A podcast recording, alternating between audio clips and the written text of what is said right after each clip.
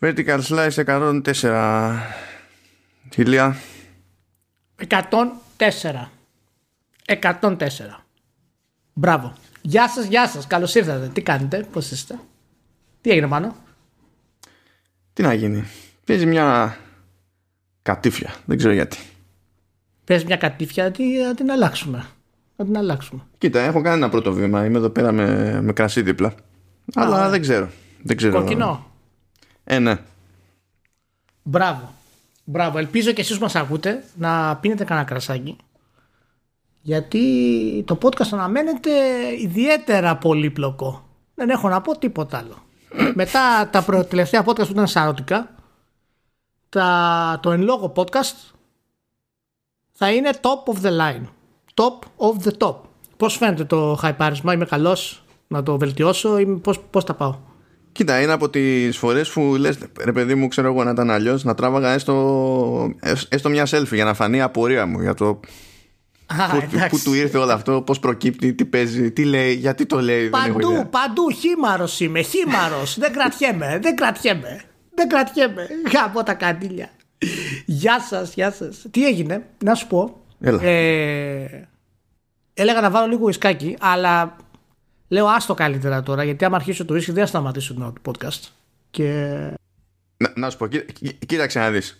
Ή θα έχουμε ή, το μενού, ή θα έχει ουίσκι, ή θα έχει ταγκάκι. Διότι όταν έχει ταγκάκι, έτσι κι αλλιώς έχει, έχει πάρει αυτός όλο το ουίσκι. Οπότε δεν έχει μείνει Ναι. για τους υπολείπους. Ναι, ναι. ναι, ναι. Τι, τι έγινε αυτή τη εβδομάδα, για πάμε. Καταρχάς, ε,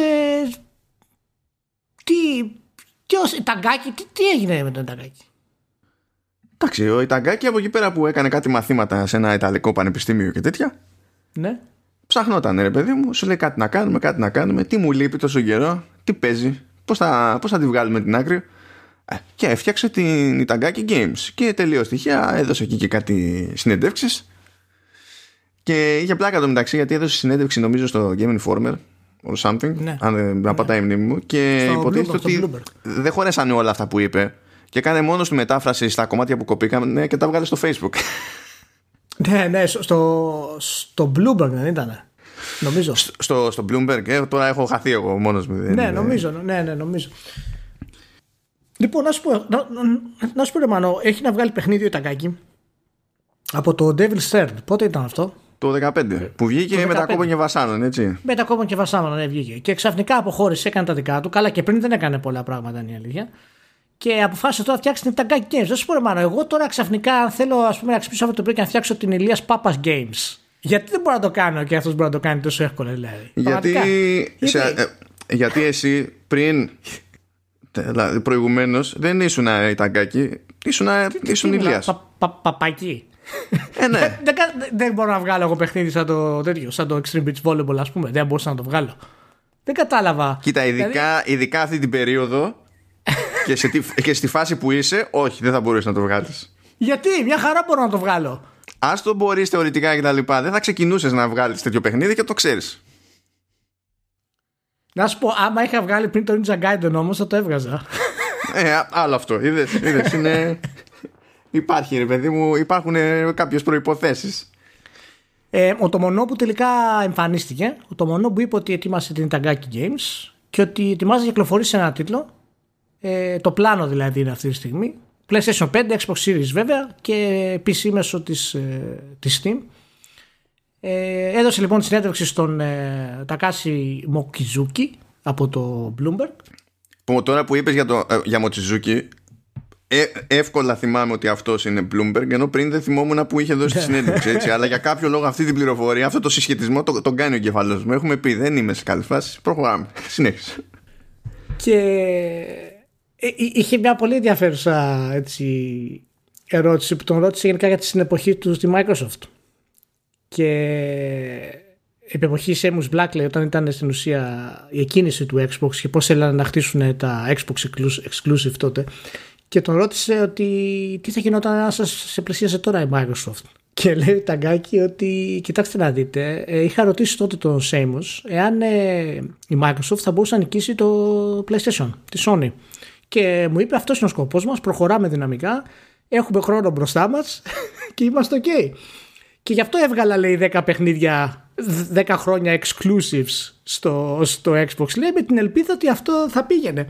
Το κόβει, δεν, δεν συνεχίζει και λέει μετά βέβαια αν με πλησίαζαν λέει τώρα πάλι θα ήταν τιμή μου. Εννοείται τι δεν θα έπαιρνε λεφτά τώρα από τη Microsoft πλάκα Εννο, εννοείται.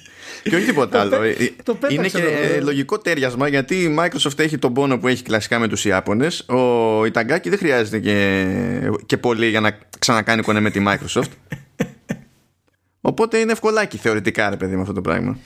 Δεν θυμάμαι η αλήθεια είναι κάποιον άλλο ανατολικό superstar designer στη Meta Xbox εποχή ε, τελευταία 20 χρόνια ας πούμε ο οποίος είναι πραγματικά rockstar με, την, με όλες τις έννοιες ε, του rockstar άλλοι είναι λιγότερο rockstar άλλοι είναι πιο μαζεμένοι άλλοι είναι πιο επαγγελματίες.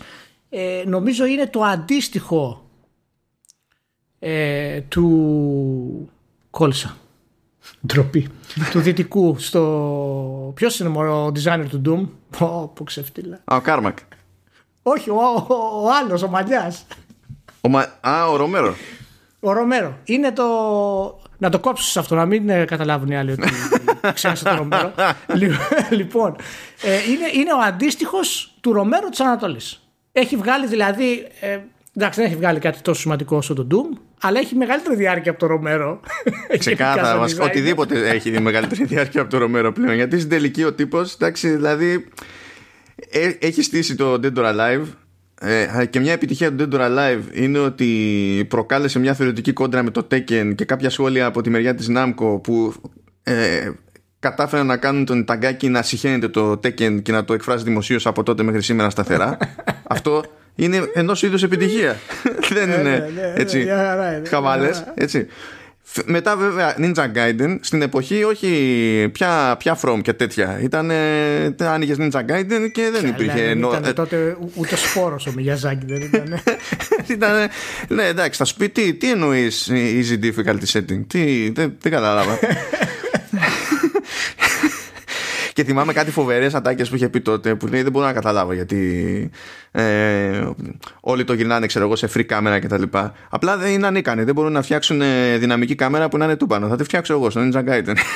ναι, ναι, ναι, ναι, και το κατάφερε.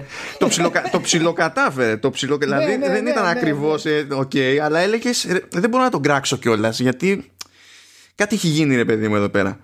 Ε, Θέλω να σου πω πάντως ότι η τελευταία του εμπλοκή.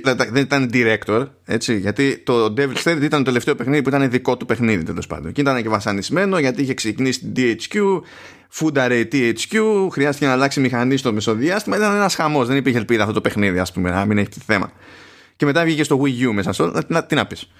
Anyway, η τελευταία του εμπλοκή έτσι σε κάτι που έχει να κάνει με games ήταν στο Samurai Jack Battle Through Time που για κάποιο λόγο είχε βγει ως timed exclusive στο Apple Arcade, απλά λέμε. Και θέλω να σου πω ότι ο ρόλος του εκεί δεν ήταν ξέρω εγώ director, producer κτλ. Ήταν Supreme Advisor. Supreme Advisor. Εντάξει. Εντάξει. Αυτό σου λέω. Παραμένει Rockstar. Παραμένει, τώρα λίγο γερασμένος Rockstar, αλλά παραμένει Rockstar. Να σου πω όμως, είναι...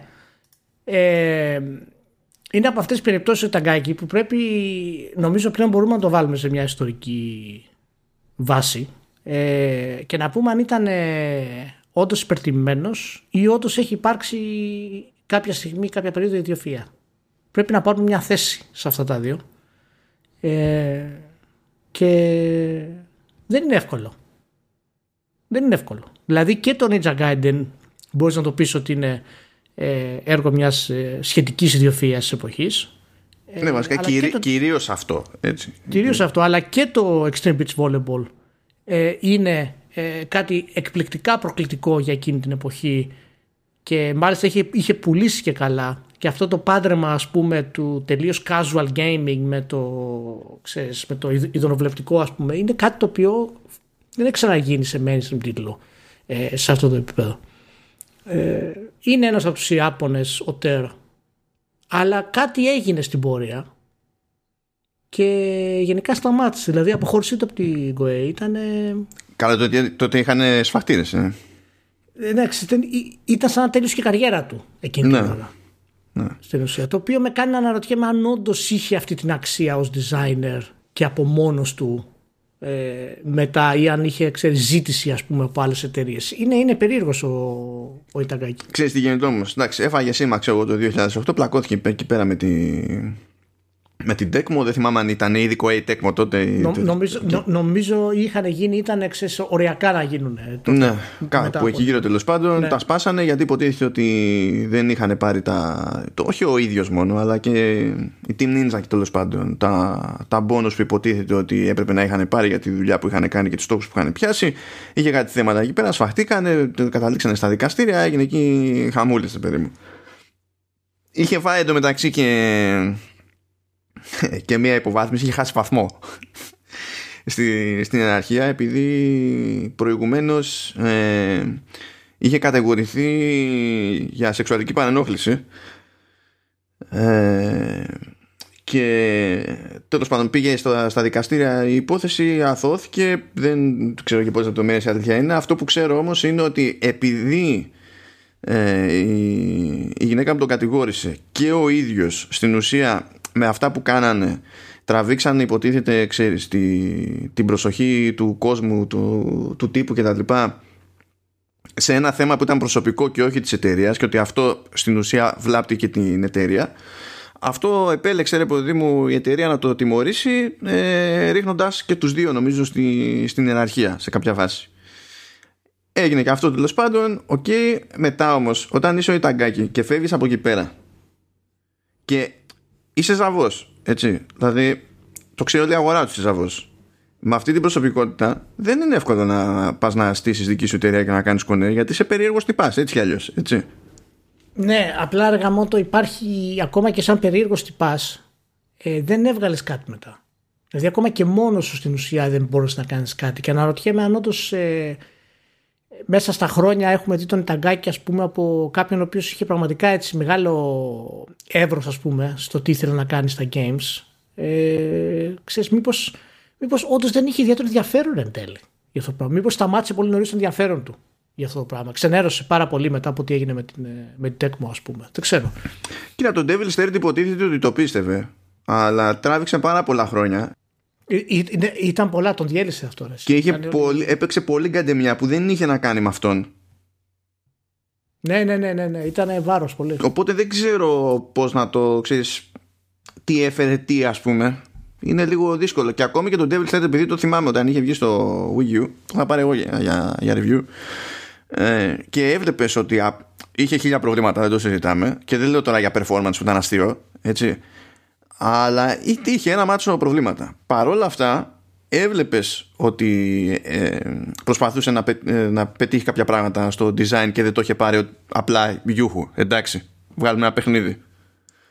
Και γι' αυτό είχα λυπηθεί και περισσότερο, διότι ήταν αδύνατο να πάρει αυτό, ρε παιδί μου, περίπου σόι βαθμό. Ακόμη και έτσι. Δεν γινόταν να το πάρει. Έβλεπες όμως ότι δεν ήταν εργολαβία, βρε αδερφέ. Ούτε αυτό ήταν εργολαβία.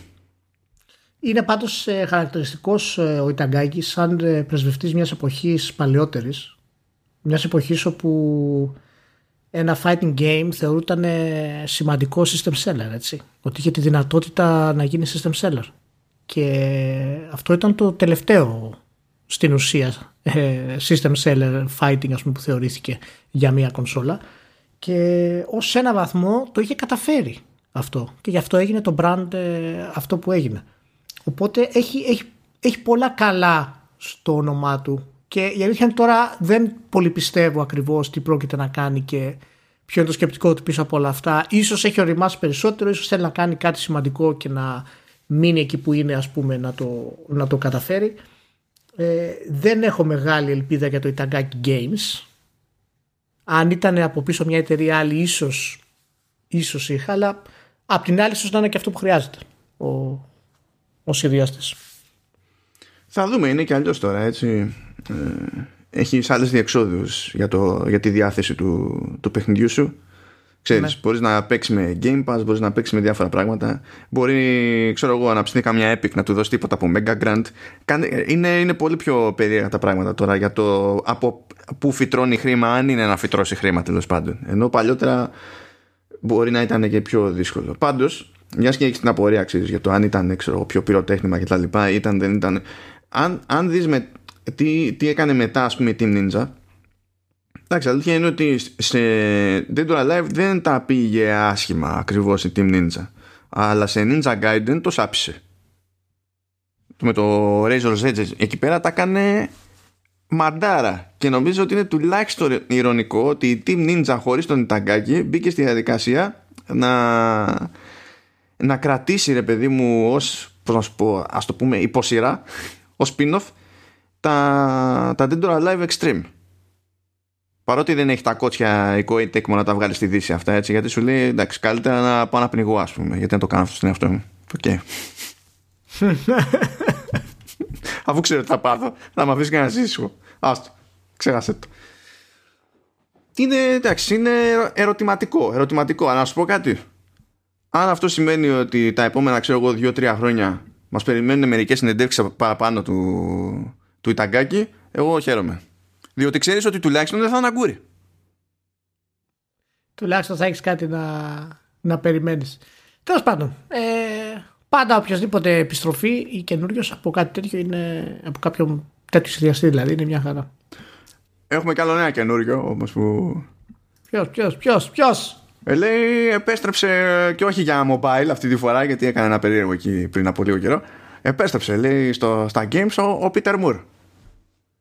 Ο Peter Moore; Ο Peter Moore λέει senior vice, vice president ε, στη, στη Unity και general manager για το τέλος πάντων για το τμήμα sports and live entertainment πάλι στη Unity. Α, ε, τώρα θα κάνω μια βεζιά. Ε, να σε ενημερώσω ότι να μην μπερδεύετε τον Peter Moore ε, της Reebok και της Sega με τον Peter Moore που ήταν Βρετανός serial killer το 1946 όταν γεννήθηκε και σκότωσε τέσσερις άντρες το 1995 και τους έκοψε τα χέρια και τα πόδια λέει για φαν, για διασκέδαση.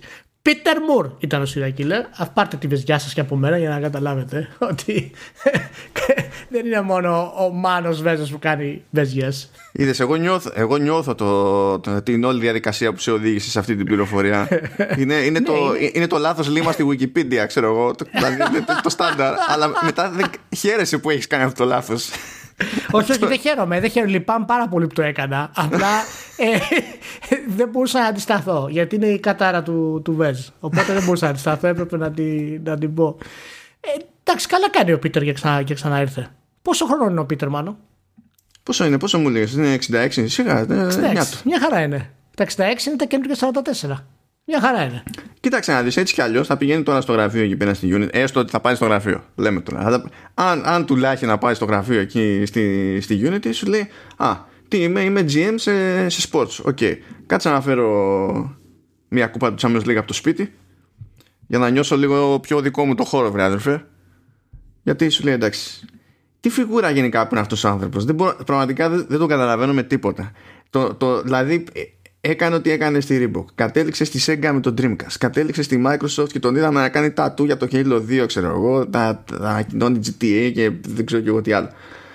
Ε, σηκώθηκε και έβγε, πήγε στην EA και το σκεπτικό ε, ήταν ότι πάω στην EA επειδή εγώ και η οικογένειά μου γουστάρουμε. Καλά, εγώ γουστάρω sports, ok, το ξέρουμε.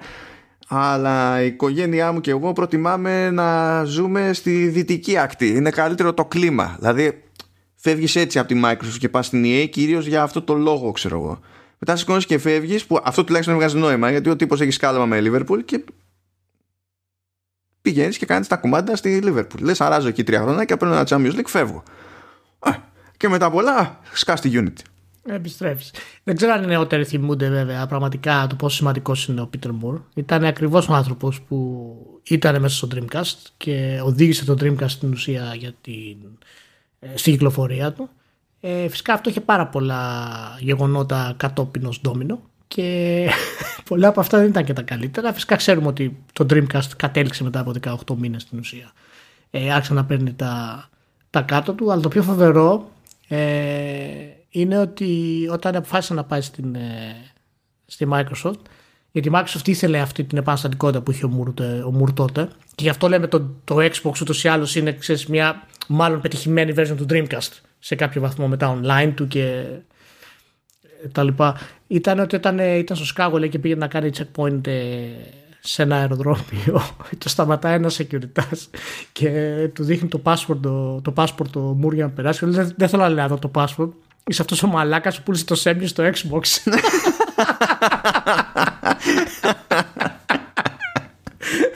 το έχει παραδεχθεί ο ίδιος ο Μουρ ότι έγινε αυτό Μεγάλος, μεγάλος, μεγάλος τέλεχος, εξαιρετικός, πολύ δυνατός τέλεχος. Ε, δεν ήταν όλες του κινήσεις φοβερές. Στη Microsoft έπαιξε καλό, καλό σημαντικό ρόλο για να της ανεβάσει λίγο το, το προφίλ. Στην Electronic Arts τώρα από εκεί και πέρα και μετά καταλαβαίνεις. Αυτό ήταν απλά για να γεμίσει τις τσέπες του παραπάνω. Καλά, τον έχω δει Gamescom κανονικά να βγαίνει on stage, να είμαι εγώ από κάτω να κάθομαι και να έχει να κάνει το κομμάτι για το EA Active, γιατί είπαμε sports, και να έχει βγει με σοτσάκι και τέτοια. Και να κάθεται και να το, το σοτσάκι ήταν απαράδεκτο. το ξέρεις, έχεις πολύ τριχά όμω. δηλαδή δεν βγαίνεις με τόση τριχά. Εντάξει. Θεός, Θεός, δεν τον ενδιαφέρε τίποτα. Δεν είχε... Ε, αυτό είναι το. Ε, αυτή ήταν πάντα η καλή φάση στα δικά μου τα μάτια με τον Μουρή. Είναι ότι ενώ ρε παιδί μου ξέρεις ότι είναι σημαντικός στη... στο οργανόγραμμα, ας το πούμε έτσι, σε όποια εταιρεία είναι. είναι. Ναι, ναι, βέβαια. Ε, δεν τον ένοιαζε να κάνει κάποια πράγματα που θεωρούσες αυτονόητο ότι δεν υπήρχε περίπτωση να τα αγγίξει άνθρωπος που είναι τόσο ψηλά στην, στην ιεραρχία. Και ενώ ξέρει να ελύσεται φυσικά στο, στο PR δεν είναι ότι ό,τι και αν το να το ρωτήσεις θα είναι ευθύς, ειλικρινής και πραγματικός, ναι. αληθινός και δεν ξέρω και εγώ τι. Αλλά ξέρει να το πουλάει το ψέμα πολύ καλύτερα από, από πολλούς άλλους, παιδί μου, που είναι φάση ρομπότ. Αυτός δεν είναι ρομπότ. Αυτός το, το, το, έχει το θέμα ακριβώς. Ναι, ναι, ναι, ναι. Και ακόμα και στην EA εν τέλει έκανε σωστές κινήσεις. Μην ξεχνάμε ότι ήταν υπεύθυνος για να γυρίσει το The Old Republic, το Star Wars, ε, σε free to play και το έσωσε στην ουσία. Και μάλιστα πριν μερικές μέρες η EA ε, ανακοίνωσε ότι τη έχει αποφέρει πάνω από ένα δις κέρδη το The Old Republic ε, από τότε που ξεκίνησε. Ε, και ήταν πάντα η συζήτηση τότε ότι δεν έχει πάει καλά γιατί ήταν πολύ σαν το WoW. Το WoW ήταν ανίκητο εκείνη τη στιγμή. Να το κλείσουμε, να το κάνουμε. Τελικά ο Moore επέμενε να γίνει free to play αρκετά πριν από την εποχή του και μάλιστα για παιχνίδι Star Wars. Μεγάλη υπόθεση αυτό τότε. Το Star Wars, ξέρεις, ζητάνε χρήμα. Αυτό είναι η ουσία. Οπότε είναι, εντάξει, έχει κάνει και μαλακίες βέβαια και το Command Conquer το General στο 2 ε, και αυτό άλλαξε προς microtransactions και τα λοιπά στη, στην πορεία του. Ε, εντάξει, ε, δεν ξέρω πόσα χρόνια έχει τώρα ακόμα. Εγώ, εγώ αν ήμουν στη θέση του δεν θα συνέχισα. Είναι τους θαυμάσια του ανθρώπου από τη μία άποψη. 66 χρονών τώρα να θέλει να ξαναμπεί τώρα στη διαδικασία του corporate γιατί έχει, έχει ανάγκη από χρήματα, ας πούμε. Όχι, ρε, αυτό είναι στο σήμα του. Απλά ξέρω ε, έχει, έχει, το, έχει, έχει το πάθος του μέσα, ρε παιδί μου. Έχει αυτή την ανάγκη, ρε παιδί μου. Έχει, έχει και πλάκα. Λέει, είναι, θα είναι λέει και σύμβουλος στη, στη Rexham AFC. Rexham κλασική Championship Manager ομάδα 2001-2002. Να το ξέρετε. Rexham λοιπόν. FC για, για να καταλάβεις τώρα την παράνοια, έτσι, ε, είναι ομάδα πέμπτης κατηγορίας στην Αγγλία. Ναι ρε σου λέω, Rexham AFC. Και το 2020 πέρασε σε νέα ιδιοκτησία. Ξέρεις ποιοι την πήρανε; Ποιοι; Λοιπόν, την πήρανε ένας Καναδός και ένας Αμερικανός τοπιός. Την πήρανε ο Ράιαν Reynolds Ωραία, ναι. Ωραία, μαλάκα. Και, και ο Ρομπ Μακέλνι, δεν ξέρω πώς να το πω το ρημάδι το όνομα. Δηλαδή. Okay. Που σε περίπτωση δεν θυμάσαι, ο δεύτερος. Ναι. Ε, γιατί τώρα σκάλωσε και το, και το μυαλό μου. Είναι φάση ε, Mythic Quest και τέτοια. Α, μάλιστα. Μάλιστα. Okay. Πάντως να πούμε ότι είμαι 100% σίγουρος ότι ο μισθός του Moore στη Wrexham ως σύμβουλος είναι περισσότερο από το που παίρνουν οι παίχτες. Το ξέρω. Το ξέρω. Είναι στανταρέ. Είναι στανταρέ. Ωραία, ωραία. Οπότε είναι παράνοια; Αλλά οκ. Ωραίος, ωραίος. Μπράβο. Κάτσε να κλείσω και το link με το Peter Moore, το serial killer τώρα, γιατί να με πιάσει κανένα ανατριχίλα. Ε, ναι, θα, εντάξει. Λοιπόν. Δεν είναι Ναι, όχι, εντάξει. Λοιπόν, ε, πάμε έτσι σε τίποτα Πιο, γιατί υπάρχει και business στη μέση όπως για να το κάνεις λοιπόν έχουμε και λέμε ε, λίγες ώρες εκεί πέρα πριν ξεκινήσουμε εδώ την ηχογράφηση ε, έσκασε η Microsoft και είπε πάρα πολύ ωραία ανεβάζω τις τιμές στο Xbox Live Gold ναι. ε, πάει ένα δολάριο πάνω στη μηνιαία ε, και 5 δολάρια πάνω στη, στην τριμηνιαία. Η εξάμηνη μένει ίδια και η δωδεκάμηνη υποτίθεται ότι έχει αποσυρθεί δηλαδή αν πας ξέρω εγώ να την πάρεις online από το σύστημα της Microsoft δεν υφίσταται ως επιλογή αλλά υφίσταται σε retailer που εκεί πέρα το τη βρίσκει στην ετήσια και πολλές φορές ξέρω εγώ κοψοχρονιά και δεν έχει πάρει θέση η Microsoft για το μέχρι πότε θα ισχύει αυτό το πράγμα. Γιατί προφανώς οι retailers δεν τα γεννάνε μόνοι τους. Έτσι από, από Microsoft τα παίρνουν όλα αυτά. Αλλά είναι ένα μεικτό περίεργο σύστημα τώρα που δεν ξέρω μέχρι πότε θα κρατήσει. Ε, προσπάθησα να δω τιμολόγηση σε ευρώ αλλά δεν πέτυχα γιατί στο σύστημά της online δεν έχει γίνει ακόμη αλλαγή. Δηλαδή στην ουσία ανακοίνωσε τη, την άνοδο των τιμών αλλά είπε ότι οι χρήστες θα αρχίσουν να ειδοποιούνται και μετά την ειδοποίηση ε, η νέα τιμή θα μπει με 1,5 μήνα καθυστέρηση. Οπότε κάποιος αν πάει να αγοράσει τώρα έχει την κλασική τιμή. Αν πάει να ανανεώσει τώρα οτιδήποτε έχει την κλασική τιμή δεν θα δει κάτι διαφορετικό Οπότε ξέρω εγώ θα περιμένουμε κάπως. Και λέει επίσης ότι μέσα σε όλα όποιοι έχουν τέλος πάντων ε, gold αλλά δεν έχουν Game Pass και θέλουν να κάνουν τράμπα σε Game Pass Ultimate τότε λέει μπορούν να το κάνουν αυτό το πράγμα ε, τσάμπα όπως είχε γίνει όταν πρωτοέσκασε το, το Ultimate Με, εφόσον έχουν μέχρι, μέχρι 36 μήνες ξέρω εγώ gold μπορούν να το μετατρέψουν σε Ultimate Οπότε εντάξει, μπορεί να μην ξέρουμε τις τιμές ευρώ ακόμα, αλλά η φάση είναι ότι πηγαίνει, αν μιλήσουμε σε δολάρια, τουλάχιστον η μηνύα πηγαίνει από τα 10 δολάρια στα 11. Γιατί γίνεται αυτό μόνο. Ε, γιατί πρέπει να γυρίσει και να σου πει, κοίτα, το Gold έχει 11. Αλλά το Game Pass for Console έχει 10. Μήπως το ξανασκεφτείς. Και μόλις πεις, ναι, αλλά άμα πάρω Game Pass δεν θα έχω... Θα, δεν θα υποστηρίζει online play. Α πει, κοίταξε να δεις τι θα γίνει θα έδινε 11 για το online play, κάτι προσφορές και τα games with gold. Ωραία. Αν δώσει 15 όμως δολάρια, θα έχει το Game Pass Ultimate και, και θα σε φτιάξω εγώ.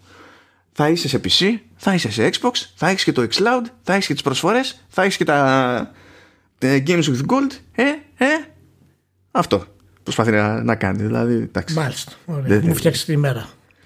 Ναι, γενικά δεν πρόκειται να επιβιώσει για πολύ καιρό το Gold. Είναι ένα ενδιάμεσο βήμα αυτό προς την εξαφάνισή του όμως. Εντάξει, είναι, το καταλαβαίνω γιατί θέλουν να το εξαφανίσουν προφανώς, αλλά δεν πιστεύω ότι αυτή η τακτική είναι, είναι καλύτερη. Προφανώς δεν μπορείς να το μειώσεις, OK, γιατί θα πάρεις κόσμο από τις άλλες υπηρεσίες, το καταλαβαίνω αυτό. Κράτα το στο ίδιο στην ουσία ή δώσω κάποια ειδική προσφορά και μετά μείωσε και εξαφάνισέ το. Ποιος λόγος να μπλέξεις αυτή τη διαδικασία, να ανεβάσεις την τιμή του αυτή τη στιγμή για να αναγκάζεις έμεσα να σπρώχνεις τους παίχτες σε άλλες επιλογές. Είναι λίγο περίεργος. Δεν και κόφτω εντελώς, ρε παιδί μου. Κόφτω εντελώς. Ξέρεις τι γίνεται, αν, το, αν το κόψεις τελείως, Εννοώ, όχι αυτοί που έχουν ήδη πληρώσει. Εννοώ, έτσι. Καλά, ναι, ναι, το κατάλαβα τι Αν το ναι. κόψεις τελείως, τότε ο άλλος, όταν θα λήξει τέλος πάντων, αισθάνεται ότι έχει μόνο μία επιλογή και ότι του επέβαλες αυτή την επιλογή. Ενώ τώρα του δημιουργείς την ψευδέστηση ότι ζυγίζει κάποια πράγματα και καταλήγει να διαλέξει μόνος του. Α, αυτά είναι για μένα που κάνει η Microsoft και δεν μου αρέσουν. Ανέκαθεν τα έκανε αυτά τα πράγματα. Έτσι, τα οποία δεν τα κάνει ούτε η Sony ούτε η Nintendo. Και περισσότερο Nintendo βέβαια από τη Sony, αλλά και δύο-τρει σχέσεις με τη Microsoft φτάνουν στο σημείο και λένε αυτό θα γίνει, έτσι θα είναι και σε όποιον αρέσει. Η Microsoft δεν το κάνει αυτό ποτέ. Προσπαθεί πάντα να ικανοποιήσει τους πάντες. Δεν παίρνει μια απόφαση συγκεκριμένη. Ναι, κάποιου θα του δυσαρεστήσεις. Αλλά αυτό κάνει η εταιρεία σου αυτή τη στιγμή.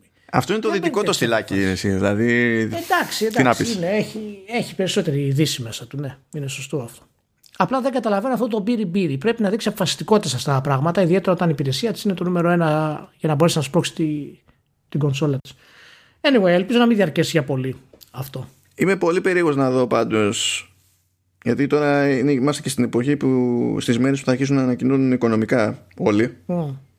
Ξεκίνησε η Intel, άσχετο αυτό, α, ξεκίνησε η Intel αναγκαστικά γιατί είχε πει τάδε ημερομηνία, ξέρω εγώ, θα, θα έχω το conference call και τα λοιπά και θα τα ανακοινώσω όλα. Και άκου τι λέει. Λέει κάποιος μας χάκαρε, λέει στο PR και, μας, ε, και καβάτζωσε ένα infographic με τα βασικά οικονομικά μεγέθη του έτους. Και μόλις το πήραμε χαμπάρι, προκειμένου να το διαρρεύσει όποιος το καβάτζωσε, ε, το ανακοινώσαμε χήμα μόνοι μας. Πριν την ώρα τους. Τα πετάξαμε όλα έξω. Πάρτε τα. Okay. Υπάρχουν και αυτά τα προβλήματα τέλος πάντων. Αλλά ναι. Ε, είμαι πολύ ε, περίεργος να δω αν θα έχει πιάσει άλλο μάλιστον σε, σε Game Pass διότι κοίτα, φαντάζομαι ότι τελευταία φορά είχε πει 15 εκατομμύρια έτσι Χωρίς να λέει τώρα ακριβώς ποιο είναι το mix, αν είναι ultimate, δεν είναι ultimate, αλλά σου λέει τέλος πάντων πληρώνουν. Όσο και να πληρώνουν, πληρώνουν 15 εκατομμύρια. Μπράβο, θα πεις. Έτσι όπως το έχει πάει, επειδή και πριν την προηγούμενη φορά που είχε πει ήταν στα 10, νομίζω, κάπου εκεί. Νομίζω ότι ή δεν θα πει, και θα σημαίνει ότι δεν έπιασε τα 20 εκατομμύρια, ή θα πει έπιασα τα 20 εκατομμύρια. Αν δεν έχει πιάσει τα 20 εκατομμύρια σε αυτή την περίοδο πάντως, νομίζω ότι θα, θα εκλειφθεί από την αγορά ως ε, ψηλοαποτυχία. Αυτό. Την αγορά λέω με τώρα τη, τη, της business, έτσι, όχι από τον, τον gamer. Ο gamer πιέστηκε. Ναι, καλά, προφανώς. bye bye. Ε, τώρα έχω εγώ μια απορία γιατί σου, σου πέταξα link με τα Games with Gold και γενικά στο vertical όταν ανακοινώνονται οι τίτλοι του, του PlayStation Plus και Games with Gold και τα λοιπά ξέρω εγώ δεν ασχολούμαι καθόλου αλλά ίδια μέρα που ανακοινώθηκε αν και δεν εφαρμόστηκε η, η νέα αυξημένη τιμή στο, του, του Xbox Live Gold ανακοινώθηκαν και οι τίτλοι του Games with Gold και κατά κανόνα τα παιχνίδια που έχει κάθε μήνα ρε παιδί μου ε, σε αυτό το πρόγραμμα η Microsoft είναι τέσσερα. Σου έχει δύο τίτλους που υποτίθεται ότι φτιάχτηκαν ρε παιδί μου για Xbox One. Ε, και δύο τίτλους από προηγούμενες γενιές. Και όντως έχει το, το τέλος πάντων το HD remaster του remake του Resident Evil από το Gamecube αυτό λίγο ναι. πολύ πολύπλοκο ναι. έχει το Dandara uh, Trials of Fear Edition okay, που αυτά είναι τεχνικώς είναι τίτλοι One παιδί μου έχει εκεί πέρα το, το Lost Planet 2 που είναι τίτλος 360 και έχει και το Indiana Jones and the Emperor's Tomb από το πρωτότυπο Xbox που εντάξει δεν μνημονεύαμε τίποτα άλλο στο, την περασμένη φορά ξέρω εγώ okay. αλλά χώνει μέσα και το Gears 5 που όσο, όσο να πεις είναι Gears 5 και δεν ξέρω τώρα αν αυτό το κάνει.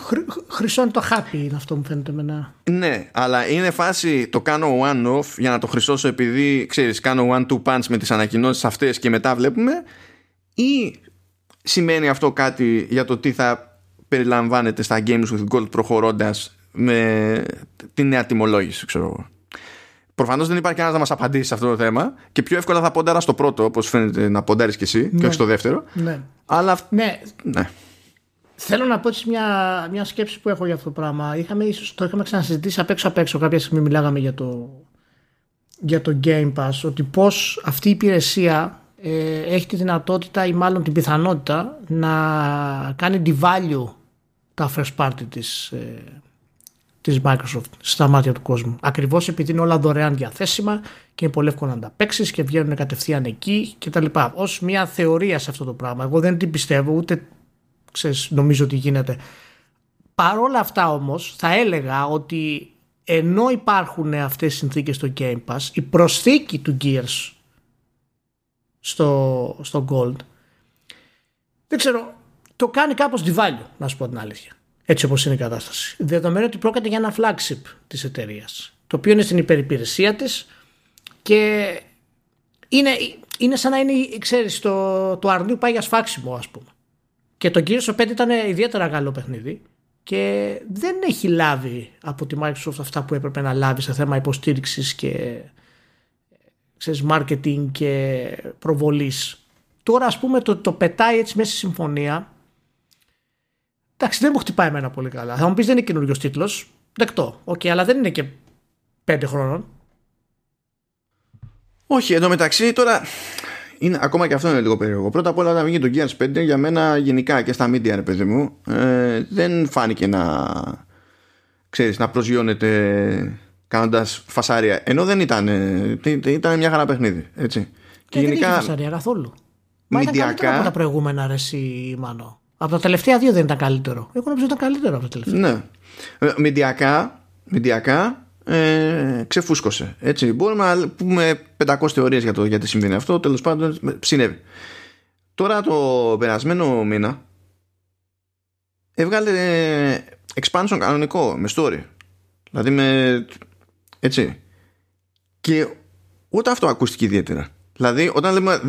Ούτε αυτό ακούστηκε ιδιαίτερα. Είδα εγώ την ανακοίνωση στο επίσημο blog και από τα gaming sites που παρακολουθώ τέλος πάντων, οι περισσότεροι δεν ασχοληθήκαν για το τι υπάρχει αυτό το πράγμα. Και αυτό βέβαια το πουλάει ξεχωριστά αυτή τη στιγμή. Στο Gears 5 που θα σου δώσει στο Game Pass και στο. Κάνα στο Game Pass νομίζω σου δίνει και, και το expansion. δώσει, αλλά στο θα Gold το expansion στο Game Pass. δεν είναι με το expansion. Οπότε κατά Ναι, μία στο- έννοια. Ναι, ε, είναι. Το αντιμετωπίζεις στο Gold όπως αντιμετωπίζει τα third parties ε, τα οποία είναι στο Game Pass. Δηλαδή θα σου δώσω κάποιο, αλλά άμα θες το expansion θα το πληρώσεις στο Game Pass από Ναι. το third party ας πούμε. Και δεν το καταλαβαίνω αυτή τη μεταχείριση στο Xbox Live. Δηλαδή είναι η υπηρεσία της. Δώσε ένα full δώρο, άμα θέλεις να το κάνεις, να φανεί ο τίτλος ότι είναι ολοκληρωμένος στο Xbox Live Gold να ακουστεί. Τώρα αυτό το, ο διχασμός πάλι ε, μου χτυπάει άσχημα. Δεν ξέρω, ίσως έχει, ε, έχει νόημα έτσι να μιλήσουμε λίγο για τον Gears ας πούμε γενικά και το πώς προβλέπεται η πορεία του. Ε, είναι πραγματικά κάτι το οποίο δεν νομίζω ότι έχει μέλλον ως single player πλέον. Το story του και όλη του η μυθολογία έχει ουσιαστικά εξαφανιστεί. Ε, δεν έχει κάποια βαρύτητα. Είναι σε λίγο χειρότερη μορφή από του Assassin ας πούμε. Τη μυθολογία. Ε, το Assassin ακόμα κρατάει κάποιο επίπεδο και κάποια συνέχεια ας πούμε, στα concept που είχε κάποια έτσι. Το Gears δεν σε ενδιαφέρει ούτε καν οι χαρακτήρες ποιοι είναι πλέον. Και δεν, έχω, δεν ξέρω αν θα έχει νόημα να το κρατήσουν single player.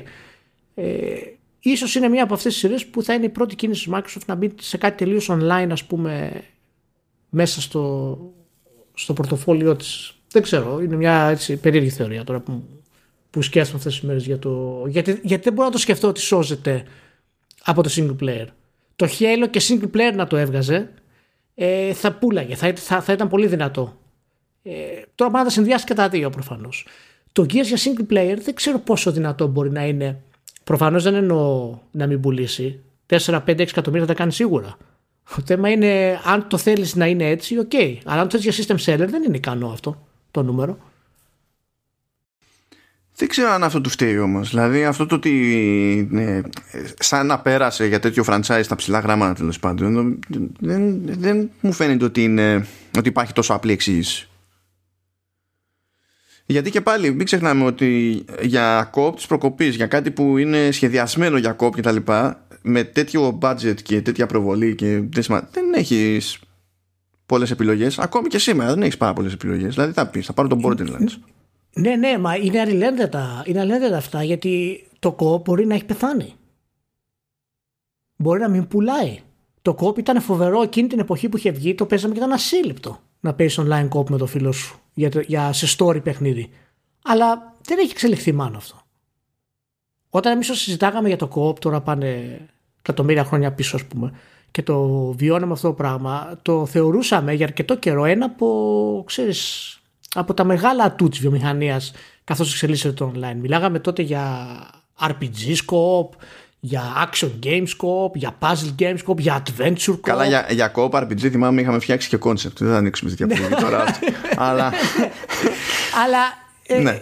ρε, εσύ, δεν, δεν, ε, δεν έγινε τελικά αυτό. Είναι μία από τις αποτυχίες. Ακόμα και εμείς κάνουμε λάθη στη, στην έρευνά μας και στις. όχι, όχι, δεν κα- όχι, όχι, η βιομηχανία έχει κάνει λάθος. Περίμενε. περίμενε. Α, η βιο- Η βιομηχανία έχει κάνει λάθος. Και βιομηχανία. θα το εξηγήσω και Εντάξει.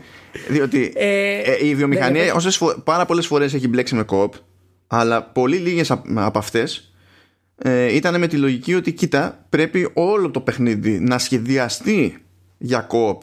Όχι να είναι το παιχνίδι που, α, αν έχεις και κανένα φίλο παραπάνω, παίζεται και έτσι και παίζω λίγο περίεργα με την κλιμάκωση της δυσκολίας ξέρω εγώ και τέτοια.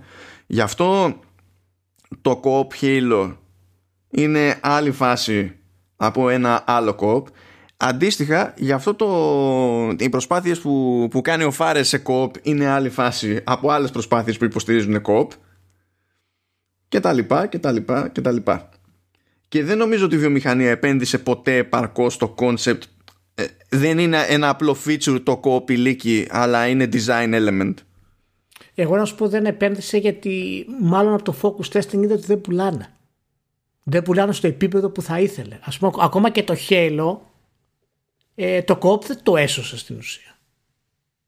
Έτσι, δηλαδή αν δεν το έσωσε δεν το ανέβασε εκεί που περιμέναμε ας πούμε. Το έφτασε μέχρι το Halo 2, Halo 3 αλλά αυτό ήταν κυρίως λόγω της μυθολογίας ας πούμε. Ε, δεν ξέρω, κάτι υπάρχει με αυτό το πράγμα στο κοπ. Πιστεύω ότι σε μεγάλο βαθμό, αν όχι στο μεγαλύτερο, ε, σίγουρα κάποιο ποσοστό ισχύει σε αυτό που λες για μένα. Γιατί προφανώς πρέπει να κάνεις ένα άλμα, ένα ρίσκο για να πει η βιομηχανία ότι θα επενδύσω κάπου σε κάποιο είδος και μετά να το κάνω μεγάλο αυτό το είδος. Okay. Αλλά νομίζω τα logistics για να βγει να, να βγουν παιχνίδια co-op. Ε, συν το ότι μάλλον οι εταιρείες είδαν ότι δεν πρόκειται να πουλήσουν σύμφωνα με, τη, με τα χρήματα που θα επενδύσουν. Ε, τον έκρωσε γενικά αυτό το πράγμα. Και είμαι απόλυτα απογοητευμένος γιατί πραγματικά όταν βλέπεις παιχνίδια, ας πούμε, σαν το Westland 3 τώρα, το οποίο είναι εξαιρετικό RPG, το παίζει και μόνος και είναι τρομερό, και μπορείς να το παίξεις co ας πούμε, είναι ανεπανάληπτο. Το Divinity, ας πούμε, πάλι είναι ανεπανάληπτο. Αλλά είναι, ξέρεις, σαν να ψάχνεις σε κόκκους χρυσάφι, ας πούμε, σε, στην έρημο. Πλέον αυτό το πράγμα.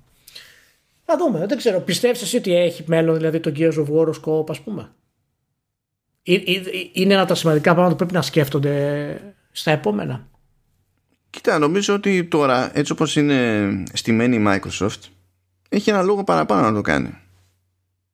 Διότι δεν είναι υποχρεωμένη να πουλήσει με τον κλασικό τρόπο το παιχνίδι για να σταθεί αυτό το πράγμα. Οπότε μπορεί να χρησιμοποιεί το, ε, το ας το πούμε το campaign είτε μιλάμε για cop είτε για single ως gateway ας πούμε για να καταλήξει κάποιος να ξοδεύει παίζοντας ε, multi να ξοδεύει στα cosmetics που έτσι στηρίζει την business του Gears of War εδώ και κάμποσα χρονάκια πλέον. Ε, αλλά βλέπεις ότι πάει να δοκιμάσει και το ανάποδο να κάνει free to play με cosmetics το, το multi του Halo ας πούμε και να αντιμετωπίσει και εκείνο ως gateway την ανάποδη. Νομίζω ότι ψάχνετε να δει τι, τι θα πετύχει καλύτερο, καλύτερο funneling.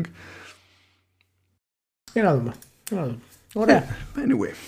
Ε, λοιπόν, όταν, όταν κλείσαμε την προηγούμενη ηχογράφηση και πριν σταματήσουμε την κλίση αλλά δεν μπήκε στο επεισόδιο τέλος πάντων είπα στον Ηλία ότι πέτυχα ένα, μια έρευνα εκεί πέρα τη SAP Annie για το mobile gaming με στοιχεία από το 2020 και, και τα λοιπά. Και ότι είχε κάτι που δεν περίμενα να πετύχω ή και να ακούσω τέλος πάντων. Και λέει λοιπόν ότι ε, σύμφωνα με τα στοιχεία τέλος πάντων τη Annie οι core gamers θα το εξηγήσουμε αυτό ε, ε, είναι υπεύθυνοι για το 66% του τζίρου στα mobile games. Τώρα, core gamers είναι εκείνοι που θα αλλιώσουν σε PUBG Mobile, σε Honor of Kings εγώ και τέτοια πράγματα. Οπότε μιλάμε για παιχνίδια που άσχετα με το τι θεωρούμε εμείς casual ή ξε casual, mobile, ξε mobile, ό,τι να είναι, είναι ανταγωνιστικά, έχουν στήριξη πάνω τους ε, διοργανώσεις, έχουν γίνει e-sport και τα λοιπά. Δηλαδή υπάρχει ολόκληρη business από πίσω και υποτίθεται ότι δεν τα παίζεις στο χαλαρό. Δεν είσαι ένας unskilled player ας πούμε και μπαίνεις για να απλά περάσεις την ώρα στο PUBG Mobile. Απλά θα σε διαλύσουν, δεν θα μείνει κόλμπι θρόξυλο ξέρω εγώ. Ποιος παίζει PUBG Mobile μάλλον; Η Ασία. Όλοι. Α, αυτό το καταλαβαίνω που Όλοι, όλοι. Γιατί το Honor of Kings ποιος το παίζει, η Ασία το παίζει. Και εγώ εκεί πέρα. Pac Mobile πρέπει να είσαι δηλαδή σε άλλο επίπεδο του μυαλού για να το παίξεις. Αυτό έχω να πω. Μα κάνει αν δέχεσαι ότι θα παίξει με touch controls shooter, πρέπει να έχεις κάνει ήδη σοβαρές εκτό τη ζωή σου ή να μην έχεις την εμπειρία για να, που θα σε οδηγούσε στο συμπέρασμα ότι δεν υπάρχει κανένας λόγος να κάνεις αυτή συγκεκριμένες εκτό τη ζωή σου. Αυτό. Αλλά ναι, ok. Okay.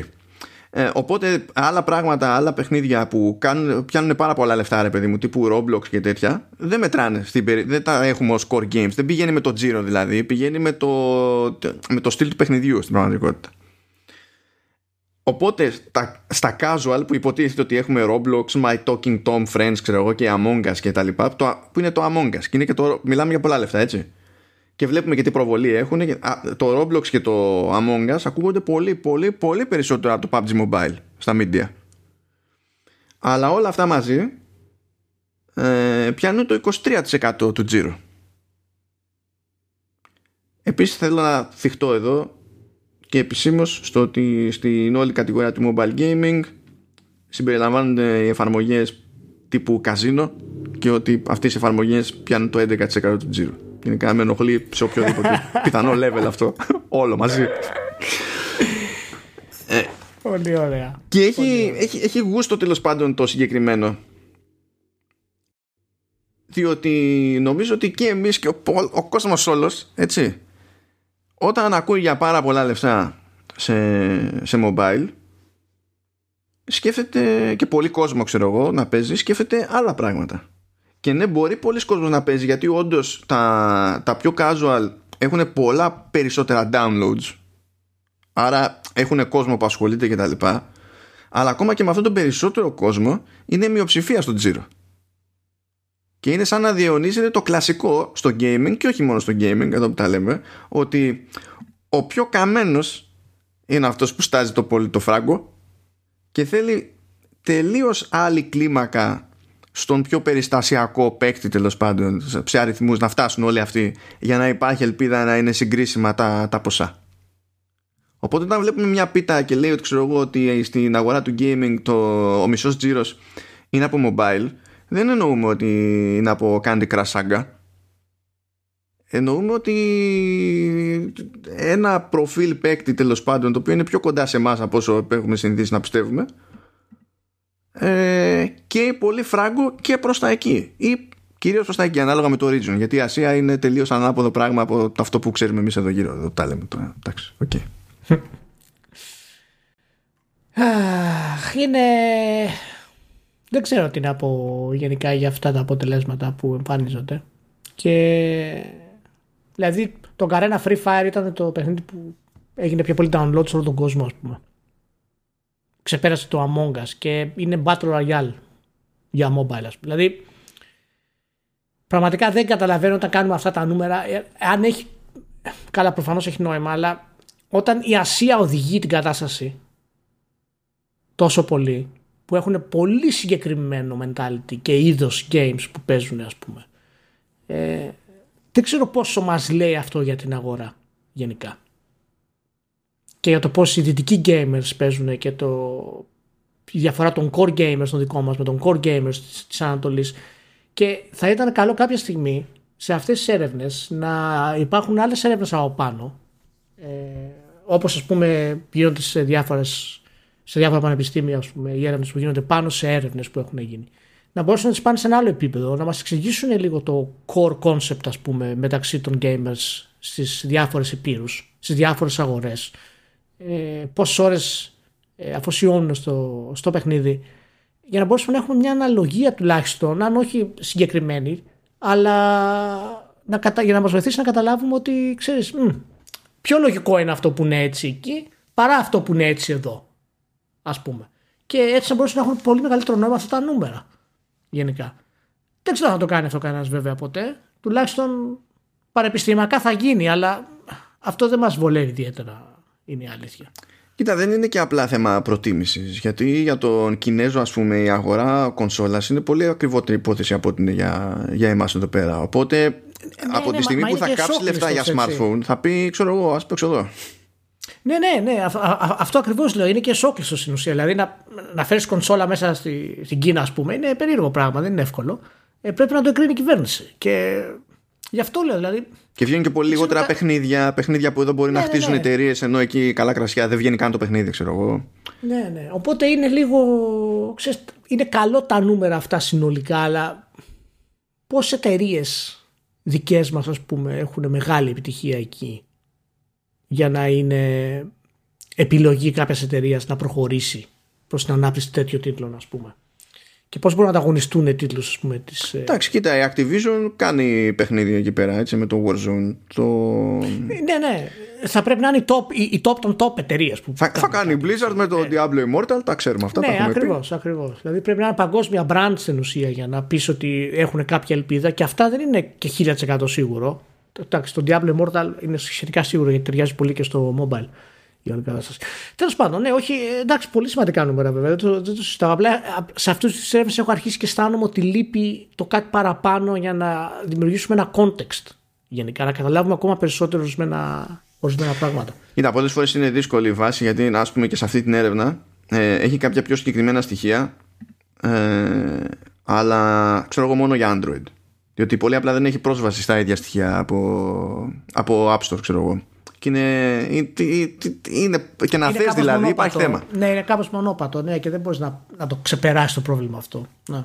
Το οποίο εντάξει δεν μπορείς να πεις ότι δεν σου δίνει ε, αντιπροσωπευτική εικόνα το να κοιτάξεις μόνο το Android, διότι είναι η πλειοψηφία της αγοράς. Αλλά ε, ταυτόχρονα έχεις και περιπτώσεις, ας πούμε, που όντας μειοψηφία, ξέρω εγώ, το, το, το iOS μπορεί να κάνει πολλαπλάσιο τζίρο από αυτό που φαντάζεσαι.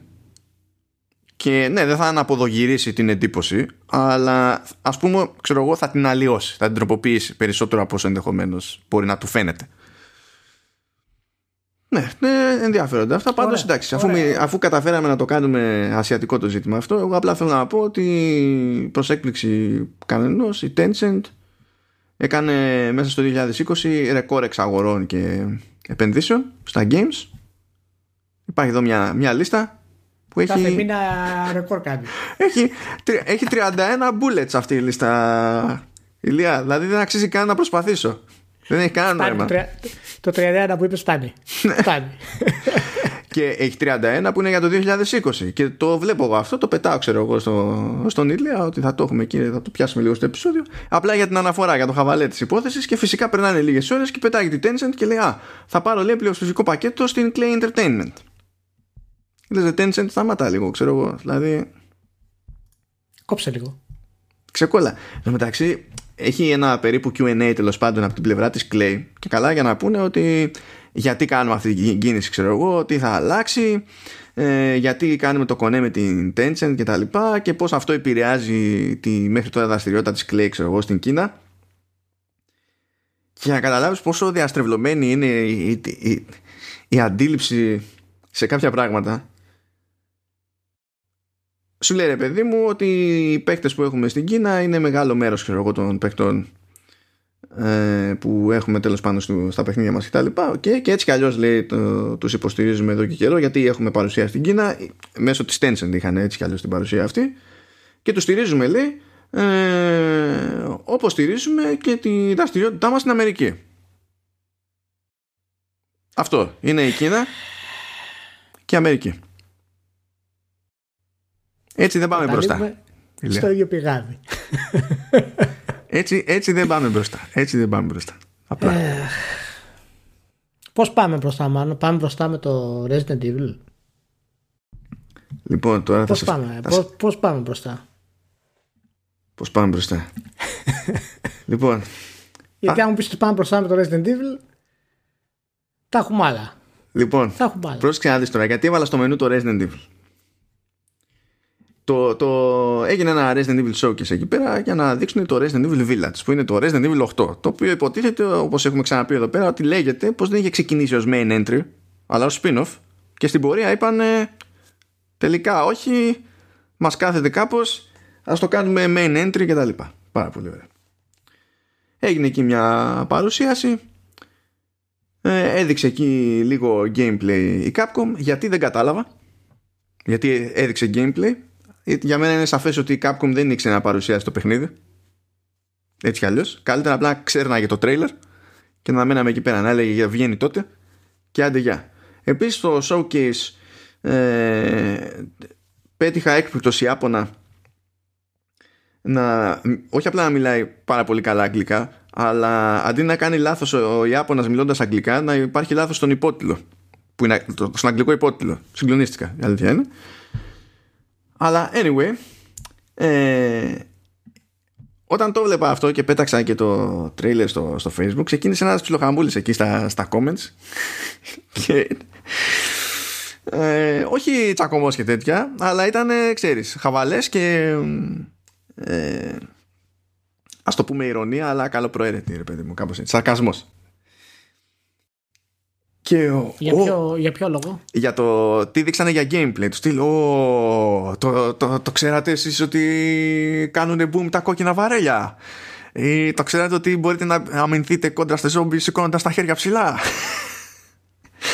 Oh, crafting. Τους, δεν το έχουμε ξαναδεί ποτέ αυτό, ούτε σε Resident Evil. Και όντως, όλοι αυτοί. Καλά, αν ξέρει τη φάση με τα χέρια που δεν καταλαβαίνω τώρα πώς θα λειτουργεί αυτό το πράγμα. Όλα τα υπόλοιπα είναι μηχανισμοί που όχι απλά είναι γνωστοί στο gaming, ήταν, ήταν έτσι κι αλλιώς σε προηγούμενα Resident. Δηλαδή, τα βάζεις μπροστά τα χέρια. Ναι, τα βάζεις μπροστά, ναι. Αν δεν ξέρεις πώς λειτουργεί, τα βάζεις μπροστά και αποκρούεις το ζόμπι.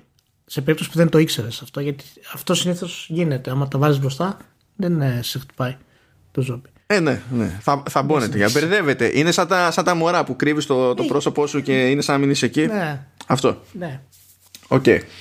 Και καταλαβαίνω το, το χαβαλέ αυτό. Απλά καταλαβαίνω ότι και η Capcom δεν. Δηλαδή, αν πεις θέλω να μιλήσω για το παιχνίδι, δεν έχει νόημα να τα δείξεις αυτά τα πράγματα έτσι κι αλλιώς. Δηλαδή, έχει νόημα να δείξεις οτιδήποτε άλλο εκτός από το να σταθείς σε τέτοιους μηχανισμούς. Και η αλήθεια είναι ότι και τα χώρο είναι και λίγο περίεργα. Γιατί βασίζονται τόσο περισσότερο σε, σε ήχο και ατμόσφαιρα που τα πράγματα είναι τελείως σχετικά. Έτσι κι αλλιώς δηλαδή το δεν έχει παίξει νομίζω ο άνθρωπος ποτέ Resident επειδή θεωρούσε ότι είναι καλή φάση το σύστημα crafting ή κακή φάση το, το σύστημα crafting.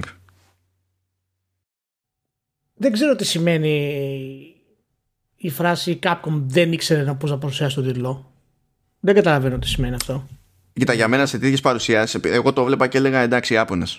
Αυτό, αυτό θέλω να σου πω. Ε, δηλαδή για μένα δεν ήταν normal αυτό το πράγμα. Ε, ε, και και δυτικές ναι, εταιρείες δηλαδή, θα κάνανε ναι. παρόλα, αλλά είναι συγκεκριμένο το στυλ της παρόλας, αυτό παιδί μου, σε ιαπωνικές παρουσιάσεις και δεν τις πάω εγώ κατά κανόνα, παιδί μου. Ε, ξέρεις, είναι, για μένα απλά επέλεξε να κάνει αυτό το πράγμα, ρε παιδί μου. Η εταιρεία, άμα ήθελε να κάνει κάτι άλλο, θα έκανε κάτι άλλο. Δεν ξέρω τι σημαίνει, δεν ξέρω. Φυσικά και ξέρω πώς το κάνει. Απλά επιλέγει να το κάνει έτσι.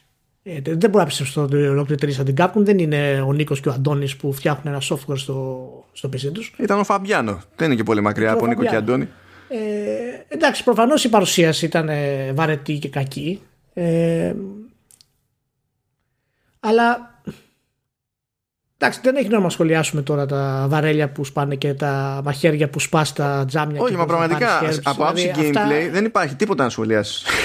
Είναι τέτοιο. Απλά ε, εγώ θέλω να σχολιάσουμε το, το γεγονός ότι πού είναι το Resident Evil όπως εξελισσόταν. Το 7 ήταν μια εξαιρετική κίνηση σε κάτι που είναι χαρτογράφητο στην ουσία για τη σειρά. Ναι. Ε, πού είναι αυτό; Γιατί επιστρέφουμε σε ένα Resident Evil που είναι σαν τα remake απλά first person.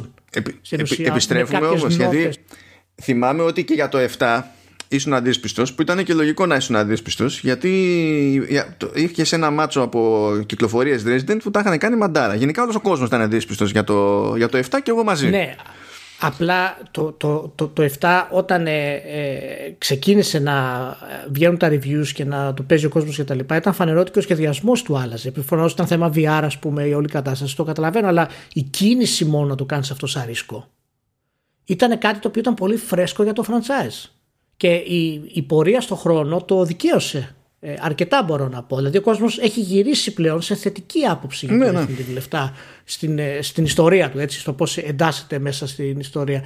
Γιατί εγώ ξέρω τι είδα σε αυτό το βίντεο. Εγώ είδα ένα βίντεο το οποίο είναι στην ουσία σαν να παίζει στο third person Resident Evil οποιασδήποτε χρονιάς, με ένα περιβάλλον το οποίο είναι άψυχο, ακίνητο, δεν έχει τίποτα να κάνεις στην πραγματικότητα. Έχει μηχανισμούς του οποίους τους έχεις από το πρώτο Resident Evil, έχεις ε, ε, το, το shotgun ας πούμε λειτουργεί τόσο αργά και τόσο μεθοδικά σαν να, σαν να έλεγχες το Leon ας πούμε από το, από το Resident Evil 4 εξού και τα, τα κολπάκια ας πούμε του, ε, του, του πάω μπροστά, του οι εχθροί έρχονται ξέρεις σε φάνελ που λέμε στην ουσία και από τρεις ξαφνικά γίνεται ένας που σου επιτίθεται μετά ανοίγουν, ανοίγουν λίγο πάλι.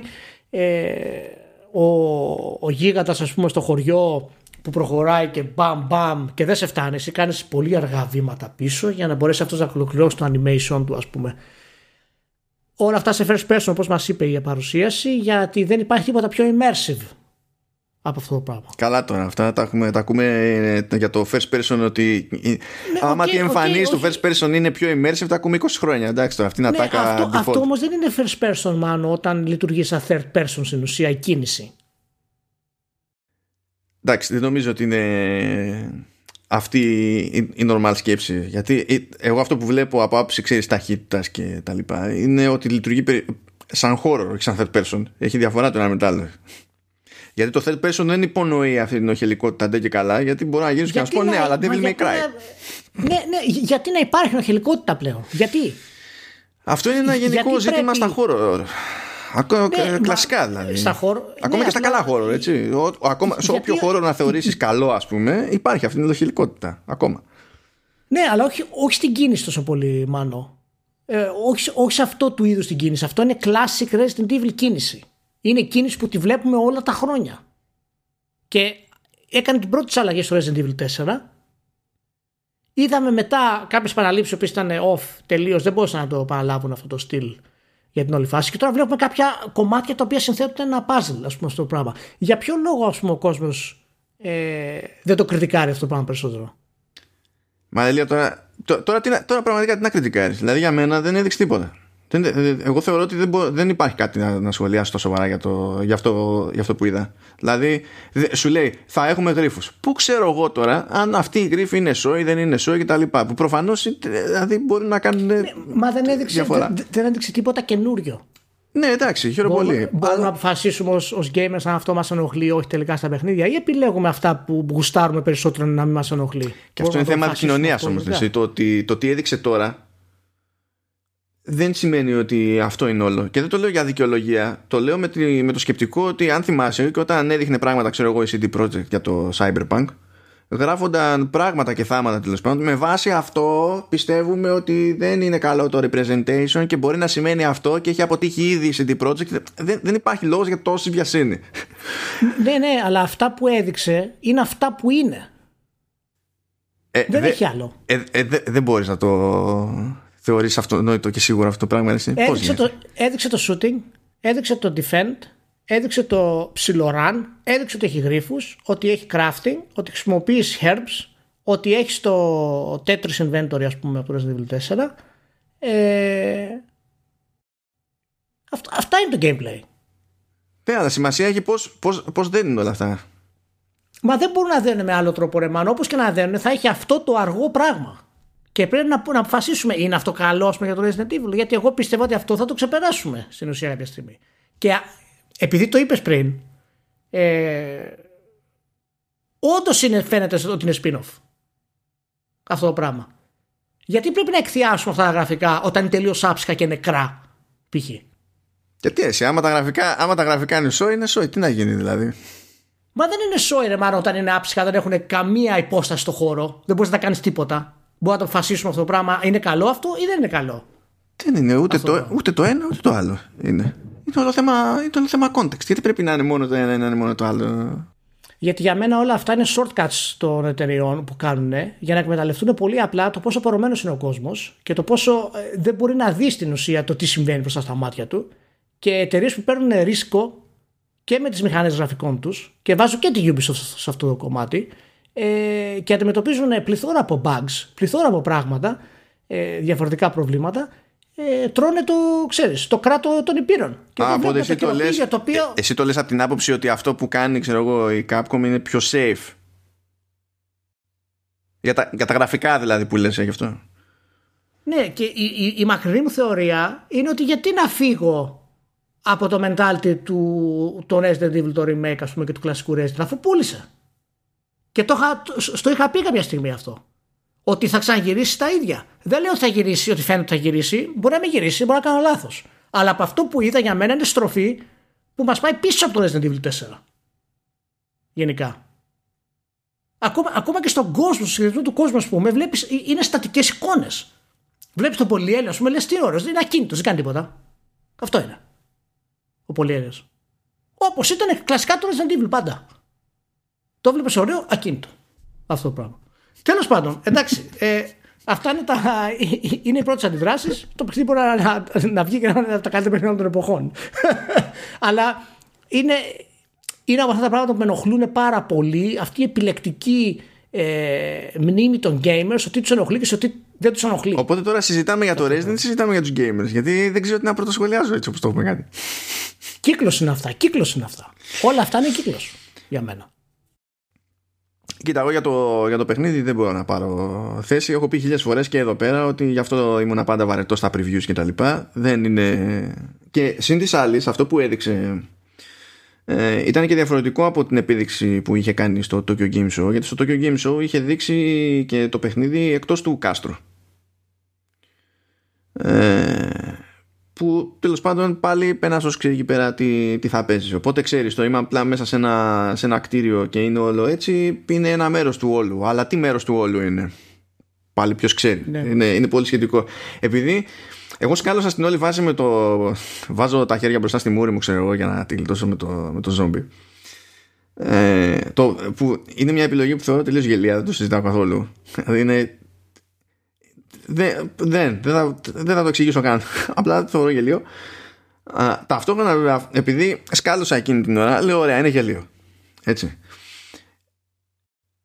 Αυτό σημαίνει ότι όντας γελίο ως, ως μηχανισμός είναι αυτονόητο ότι ε, δεν υπάρχει τρόπος να, να προσθέτει ξέρω εγώ στην ένταση της στιγμής παρά τη, παρά τη γελιότητα μήπως γίνονται και τα δύο να είναι η λάθος επιλογή αλλά ταυτόχρονα πάνω στο action να, να βγαίνει σε καλό από άψη ρυθμού και tension αυτό, το, ε, αυτό προσπαθώ να πω και αυτά είναι πράγματα που δεν μπορώ να ξέρω δηλαδή σε αυτό το, το στάδιο. Μπορεί να καταλήξει να έρθει η ώρα και να είναι και ως execution, όχι μόνο στο μάτι, να είναι ο ρόλος του όλος τέλος πάντων να είναι όσο γελοίος φαίνεται. Ok. Okay. Να σου πω. Δεν, ε, για μένα και αυτό να ισχύει που λες δεν μου είναι αρκετό. Π.χ. Για αυτό το πράγμα. Δεν μου είναι αρκετό.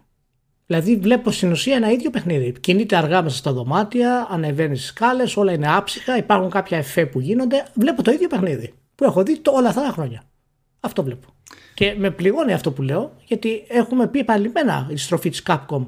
Φαίνεται ότι ξαναμπαίνει σε μια δημιουργικότητα που μας θυμίζει την παλιά εκείνη Capcom που έκανε την αναγέννησή της ε, τότε. Και καλό είναι να πάει αργά, δεν έχω πρόβλημα σε αυτό.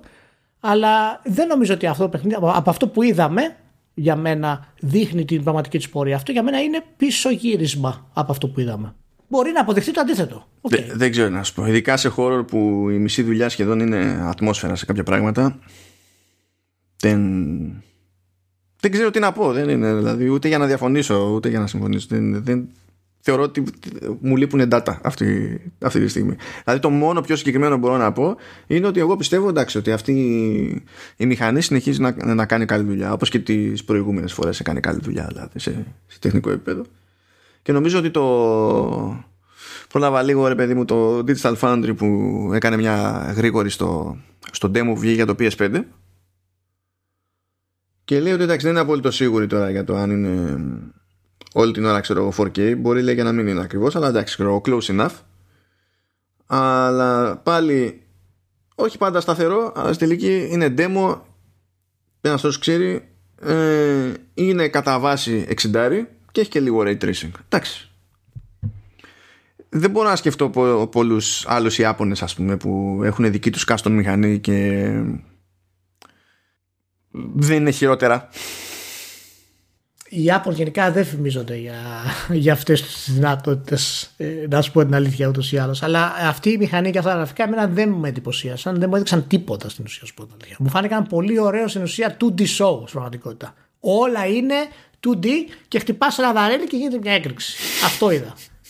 Και αυτό που περίμενα να, για να εντυπωσιαστώ ως νέο βήμα της για Resident Evil είναι κάτι ε, απίστευτα καινούριο με την έννοια όχι απαραίτητα να αλλάξει το gameplay τόσο πολύ, mm. αλλά να υπάρχει πολύ καλύτερο interaction. Αυτό είναι το βασικό πράγμα που ήθελα παραπάνω από το Resident Evil. Και είχε ξεκινήσει με το Resident Evil 4 αυτό πρώτη φορά. Ήταν η αυτή η ελευθερία που είχε ο παίχτης να κάνει διάφορες κινήσεις μέσα, που φυσικά με άλλα action adventures δεν ήταν κάτι ιδιαίτερο, αλλά με σχέση με τα Resident Evil ήταν μεγάλη διαφορά ε, τότε. Ε, οπότε αυτό περίμενα στην ουσία και να το δω και εδώ, μιας και μιλάμε για καινούριο Resident Evil. Απ' την άλλη, ξέρεις, δεν έχεις σημασία. Θα βγει, θα πάρει το 8 του, το 9 του. Η Games θα λέει Α, τι ωραίο μου το Resident Evil και χαχαχά και χουχού και πάλι το ίδιο πράγμα. Κλασικά, η υποκρισία. Υποκρισία. Ε, κάτσε, φίλε, άμα βγει όμως καλό και, και γι' αυτό το λόγο πάρει το, το 8 του, τι θα, τι, τι θα είναι, είναι, είναι, είναι, είναι το καλό, αυτό το καλό το Assassin's Creed, αν θα βγει. Και αυτό υποκρισία, εγώ το θεωρώ. Π.χ. Δεν υπάρχει καλό στο Assassin's Creed. Δεν είναι καλό το Assassin's Creed. Είναι, είναι ok, είναι αποδεκτό, έχει μια λούπα την οποία έχει συνηθίσει να κάνεις. Δεν είναι καλό ως παιχνίδι. Δεν μπορεί να λες καλό ένα παιχνίδι που δεν έχει AI.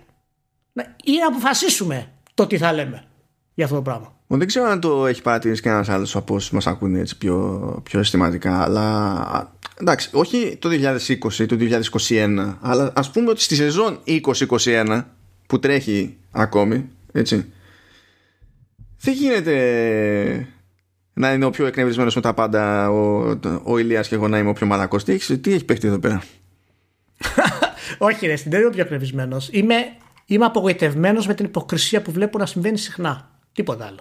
Αυτό είμαι απογοητευμένος. Και από ανθρώπους που υποτίθεται ξέρουν από games και έχουν και εμπειρία. Πάντως, Αυτό είναι εμένα. Από, από περιέργεια να σε ρωτήσω λίγο κάτι. Ε, το, το, τουλάχιστον το τρέιλερ, γιατί είναι το μόνο asset που έχω τώρα στα σοβαρά εδώ πέρα. Ε, ναι.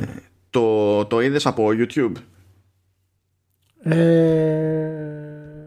ναι, ναι, ναι, από YouTube. Να σου πω γιατί το ρωτάω αυτό το πράγμα. Επειδή εκείνη την ώρα έστειλε που γινόταν η παρουσίαση, ξέρω εγώ, ανέβασε μεν τα βίντεο στο YouTube η Capcom, αλλά έστειλε σε mail, σε, σε press, το trailer μόνο, έτσι όχι το showcase, το, το trailer σε ποιότητα της προκοπής. Όταν λέμε ποιότητα της προκοπής, ποιότητα της προκοπής, όχι, όχι κάγκιος ηλικία, είναι γαϊδούρι. Για, για 2 και 47, 2, 2 λεπτά και 47 δευτερόλεπτα, όχι, 46, το αρχείο είναι 1,23 GB. Ε, είναι τόσο μεγάλη διαφορά στην ποιότητα της εικόνας που ε, θεωρώ πιθανό για κάποιον να, του, να παίζει ρόλο στην εντύπωση που έχει ανάλογα με το πώς το πέτυχες στην εντύπωση που, που μένει για τον τεχνικό τομέα. Επειδή τα έβαλα να τα δω και, τα, και στο YouTube δηλαδή το είδα και όχι τίποτα άλλο, κατέβασα και το σχετικό τέλος πάντων βίντεο από το Digital Foundry που τέλος πάντων το συμπιέζουν και αυτοί, απλά δεν είναι τόσο χάλι όπως είναι από YouTube και μιλάμε για, για απόσταση τώρα έτσι. Ναι, απλά εμένα σου λέω δεν με εντυπωσιάζει αυτό το στυλ δεν με εντυπωσιάζουν. Καλά, το λες για το interactivity και τα λοιπά. Ναι, εντάξει, το κατάλαβα αυτό. Απλά θέλω να πω για την εικόνα. Καταλαβαίνω ότι, κοίτα δεις, ε, αισθητικά είναι τρομερό. Δεν αμφιβάλλω. Δηλαδή, ακόμα και η Δημητρέσκου, ας πούμε, η, η Lady που βγάζει αυτή τη σεξουαλικότητα, ας πούμε, ως βαμπύρ, ε, και οι κόρες της, ε, είναι, είναι πολύ ωραία ε, η, αισθητική τους. Το, το, το, καταλαβαίνω, αλλά ξέρεις, πάντα η, η Capcom είχε αυτή την τρέλα στα παιχνίδια της. Τώρα γιατί έχει βέβαια στήθος, ε, λες και είναι ποταμόπλια μπροστά της, η Δημητρέσκου, δεν ξέρω. Αλλά εντάξει, προφανώς είναι, είναι η φαντασία του, του, του καλλιτέχνη. Κατά τα άλλα, ο Ελία λέει ότι εγώ δεν μπορώ να βγάλω ένα τώρα Live Extreme Beach Volleyball. Αυτό είδες. Ξέρω εγώ τι σου λέω, Ελία. Δεν μπορείς. Του σε, του σε. Anyway, ναι. λοιπόν, ε, εντάξει, εντάξει, όχι, εντάξει, μια ανάλυση κάναμε, ρε παιδί μου, μια προσέγγιση έκανα εγώ σε αυτό το πράγμα. Ε, πιο, πιο ευρύ, ας πούμε. Προφανώς μπορεί να αποδεχτούν όλα λάθος. Οπότε, εντάξει. Μακάρι. Άκουδο τώρα, άκουδο. Δηλαδή, πραγματικά αισθάνθηκα κολόφαρτο όταν έσκασε αυτό το report. Διότι ήμουν, ναι. ε, ήμουν σίγουρος ότι κάπως έτσι θα πάει κουβέντα γενικά για το Resident Evil 8 με βάση το showcase. Οπότε σκάει ένα report από το, από το VGC που υποτίθεται ότι τέλος πάντων λέει ότι έχει πηγές της προκόπας. Θα δούμε τι σημαίνει αυτό. Προχωρώντας, λέει ότι το remake του Resident Evil 4 το οποίο αναπτύσσεται λέει από το 2018 ήταν στα, στα χέρια της M2 που είχε κανονίσει το, το remake του Resident Evil 3 που τέλος πάντων δεν ήταν δεν, δεν ήταν πολύ καλή φάση το remake του Resident Evil 3 δηλαδή ακόμα και να συνοχλούσε το 2 το, το remake του 2 ε, του 3 είναι πιο ενοχλητικό. Ναι. αλλά λέει ότι προς το τέλος του 2020 ε, η Capcom αποφάσισε να αφήσει εκτός την M2 να γυρίσει το development σε, σε δικό της division από τα main ε, και να έχει μόνο υποστηρικτικά ξέρω εγώ την M2 σε άγνωστο ρόλο στη, στην παραγωγή αλλά σύμφωνα με το report αυτό τέλος πάντων Ποιο είναι το σκεπτικό, γιατί έγινε αυτό το πράγμα; Λέω ότι η M2 προσπαθούσε στην ουσία να κάνει ένα remake του Resident Evil 4 που να είναι ακριβώς το Resident Evil 4 ενώ λέει το production team της Capcom προτιμά λέει ναι μεν να γίνει ένα remake το οποίο προφανώς να πατάει στο χαρακτήρα του, του Resident Evil 4 του, του, του πρωτοτύπου αλλά να κάνει και μια προσπάθεια τέλος πάντων να δοκιμάσει κάποια πράγματα. Ναι. Παράλληλα. Και ότι. Και υποτίθεται ότι ένα παράδειγμα που αναφέρεται τέλος πάντων ενδεικτικά είναι το πώς λειτουργούσε διαφορετικά ο Mr. X τέλος πάντων στο Resident Evil 2 το remake σε σχέση με το πρωτότυπο. Και τώρα θα δούμε τι θα γίνει αυτό γιατί μιλάνε στην ουσία για μερικό reboot της παραγωγής από τη στιγμή που αλλάζει χέρια και προσπαθούν κατά μία να αλλάξουν καινοτροπία στο, στο συγκεκριμένο remake οπότε μάλλον θα πάει και πιο μετά η, η κυκλοφορία Και αυτό μετά από δύο χρόνια development, έτσι. Την πήρε την απόφαση αυτή η Capcom. Μάλιστα, ωραία, ωραία. Άντε να δούμε. Καλά, όταν, όταν έρθει η ώρα. Καλά, ο, όχι όταν έρθει η ώρα να βγει το παιχνίδι. Όταν έρθει η ώρα να σκάσει πρώτο τρέιλερ για remake του Resident Evil 4. Θα, και θα πάμε να γράψουμε επεισόδιο. Θα σου πω το θέμα είναι αυτό και μετά θα βάλω mute, να το ξέρεις. θα σε αφήσω. θα δω στο μοντάζ τι θα γίνει. Και εγώ θα είμαι έτοιμος. είμαι σίγουρος. Και εγώ θα είμαι έτοιμος. Είμαι, είμαι σίγουρος. Κοίτα μπορεί, κοίτα, μπορεί να είναι Resident Evil 4 remake ίδιο με το Resident Evil 4 αλλά με καλύτερα γραφικά. Αυτό το δέχομαι. Είναι δεκτό. Κατά μία έννοια αυτό προσπαθούσε να κάνει M2 όμως. Ναι, ναι. Α δούμε. Λοιπόν, Τέλος πάντων, πάνε αυτές οι εποχές μάλλον. Ξέχασε τες. Πάνε αυτές οι εποχές. Πάμε για ένα, Έχουμε καινούριο ε, πάμε για ένα palette cleanser. Ναι, πάμε για palette cleanser. Λοιπόν. Λοιπόν, ε, εντάξει, φτάσαμε στο τέλος. Τώρα μας μένουν οι σειρές. Τι μας μένουν; Πού πά, σας, σας παρακαλώ, σας παρακαλώ κύριε, σας παρακαλώ κύριε Παπά. Είπαμε για palette cleanser. Το palette cleanser το πετάς. Τι palette cleanser, ναι. Το πετάς για να ισιώσει λίγο ρε παιδί μου γεύση που σου έχει μείνει στο στόμα για να νιώσεις αλλιώς την αμέσως επόμενη. Πού πας, πού πας; Λοιπόν, έχω ένα πολύ γρήγορα εδώ πέρα και αυτό προέκυψε λίγο πριν ξεκινήσουμε την ηχογράφηση. Οι Vicarious Visions που ήταν στα χέρια της Activision Activision για κάποιο λόγο ε, σωματώνεται στην Blizzard. Ε, και ο επικεφαλής λέει της Vicarious Vision ε, ή, ή επικεφαλής μάλλον, sorry ε, είναι πλέον Executive Vice President of Development στην Blizzard και μιλάμε για την ομάδα που είχε ασχοληθεί με support στο Destiny, με Skylanders, με Call of Duty, Crash Bandicoot, Tony Hawk, εγώ και Guitar Hero κτλ. Και, και όλοι αυτοί πήγαν έτσι όπως ήταν πακέτο όλο το στούντιο και γίνανε Blizzard. Ό,τι κατάλαβες, κατάλαβα. Μάλιστα. Εντάξει. Palette cleanser, δεν είναι; Ναι, αυτό. αυτό. Γιατί όμως το ήθελα, το ήθελα. Γιατί αν είδες, σου πέταξα στα links εκεί πέρα ένα diary από Ninja Theory για το Project Mara. Ε, αλλά δεν τέλος πάντων έκανα κάποια σημείωση για το γιατί το πέταξα αυτό το πράγμα. Και έτσι κι αλλιώς είναι σαν να βλέπουμε ένα περίπου tech demo.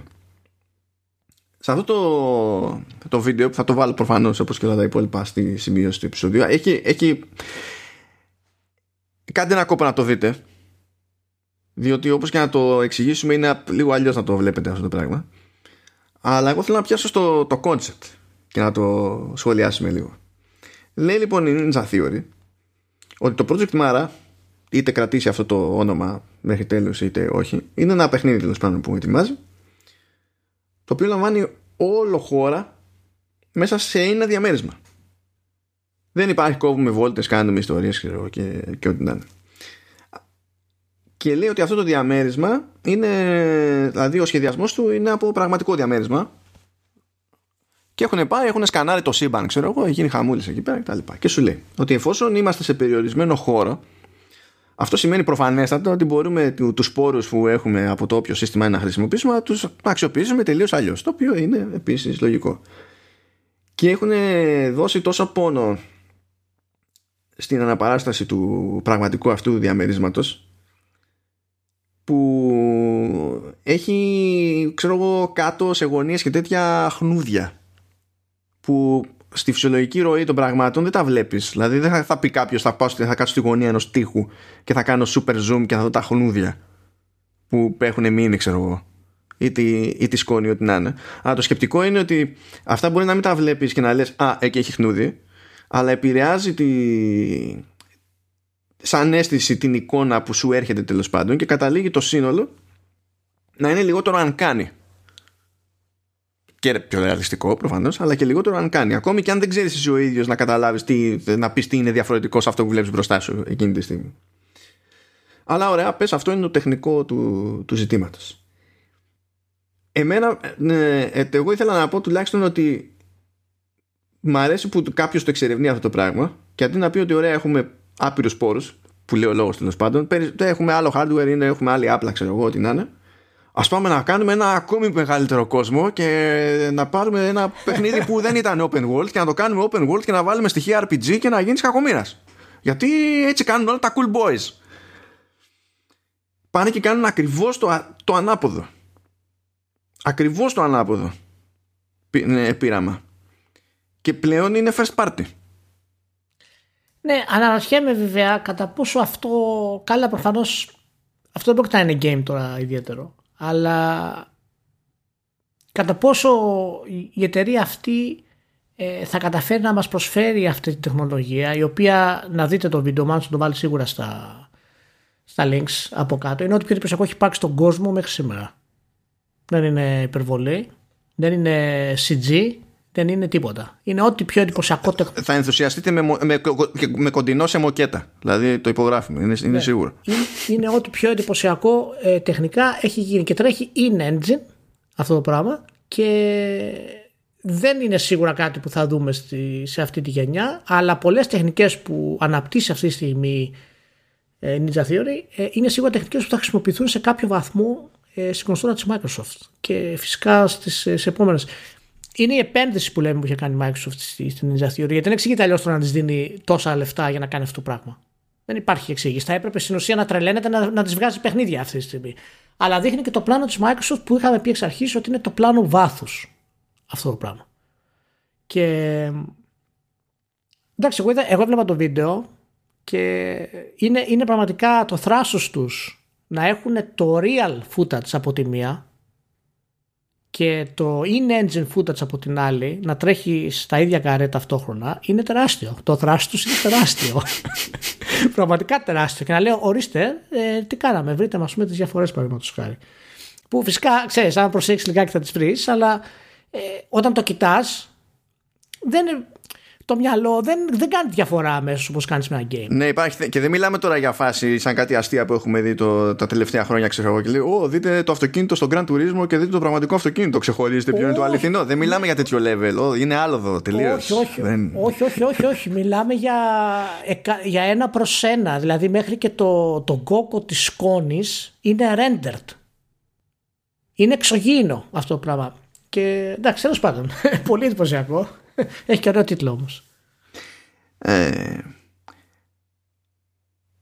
εσύ θέλεις να γίνονται προσπάθειες και προς, αυτή, προς την ανάποδη; Γιατί εγώ το θυμάμαι που τόταζε κάποτε ο, ο Kojima τόταζε ως τέλος πάντων ξέρεις, με, ε, μελλοντική βλέψη στις εποχές του, του PS2 όχι για να το κάνεις στο PS2 γενικά το έλεγε ο άνθρωπος έτσι που σου λέει ότι θέλω να μπω, σε, να, να μπω κάποια στιγμή σε μια φάση και να μην φτιάξω ένα μεγάλο παιχνίδι, να φτιάξω ένα μικρό παιχνίδι, αλλά να δώσω πόνο τέλος πάντων ώστε τα πάντα μέσα σε αυτό το μικρό κόσμο να λειτουργούν ακριβώς όπως πρέπει και όσο πιο ρεαλιστικά γίνεται και όσο πιο interactive και, και ό,τι να είναι. Και φυσικά δεν το έκανε ποτέ, διότι η business δεν λειτουργεί έτσι. Και πάει, πάει λέγοντας. Αλλά επειδή μου είχε μείνει αυτή αυτή την πρόθεση από τότε που την είχα πετύχει σε μια συνέντευξη, δεν θυμάμαι αλήθεια, πάνε και πολλά χρόνια. Ήταν το πρώτο πράγμα που θυμήθηκα καθώς χάζευα και έβλεπα αυτό το βίντεο. Και λες τώρα, γιατί να μην το κάνουμε και έτσι, γιατί η μεγάλη παραγωγή να είναι και καλά, ε, να σημαίνει αυτόματα περισσότερα τετραγωνικά και όχι λιγότερα τετραγωνικά; Γιατί εδώ μπορείς να παίξεις αλλιώς με το. Να, που έλεγες για το παράπονο σου, ξέρω για το Resident, για το πώς σου φαίνεται. Ότι εδώ για να το κάνεις αυτό να έχει νόημα, εντάξει, ξέρω εγώ το visual fidelity κτλ. Αλλά το ζήτημα είναι ότι έχεις λιγότερες επιφάνειες, λιγότερα πράγματα και δεν έχει κανένα νόημα να, να κάνεις όλο αυτόν τον κόπο χωρίς να πάει πακέτο και το ανάλογο interactivity. Κανένα νόημα δεν έχει. Αυτό ισχύει που λες. Αλλά πρέπει να είμαστε λίγο προσεκτικοί γιατί αυτό δεν μας παρουσιάζει αυτή τη game.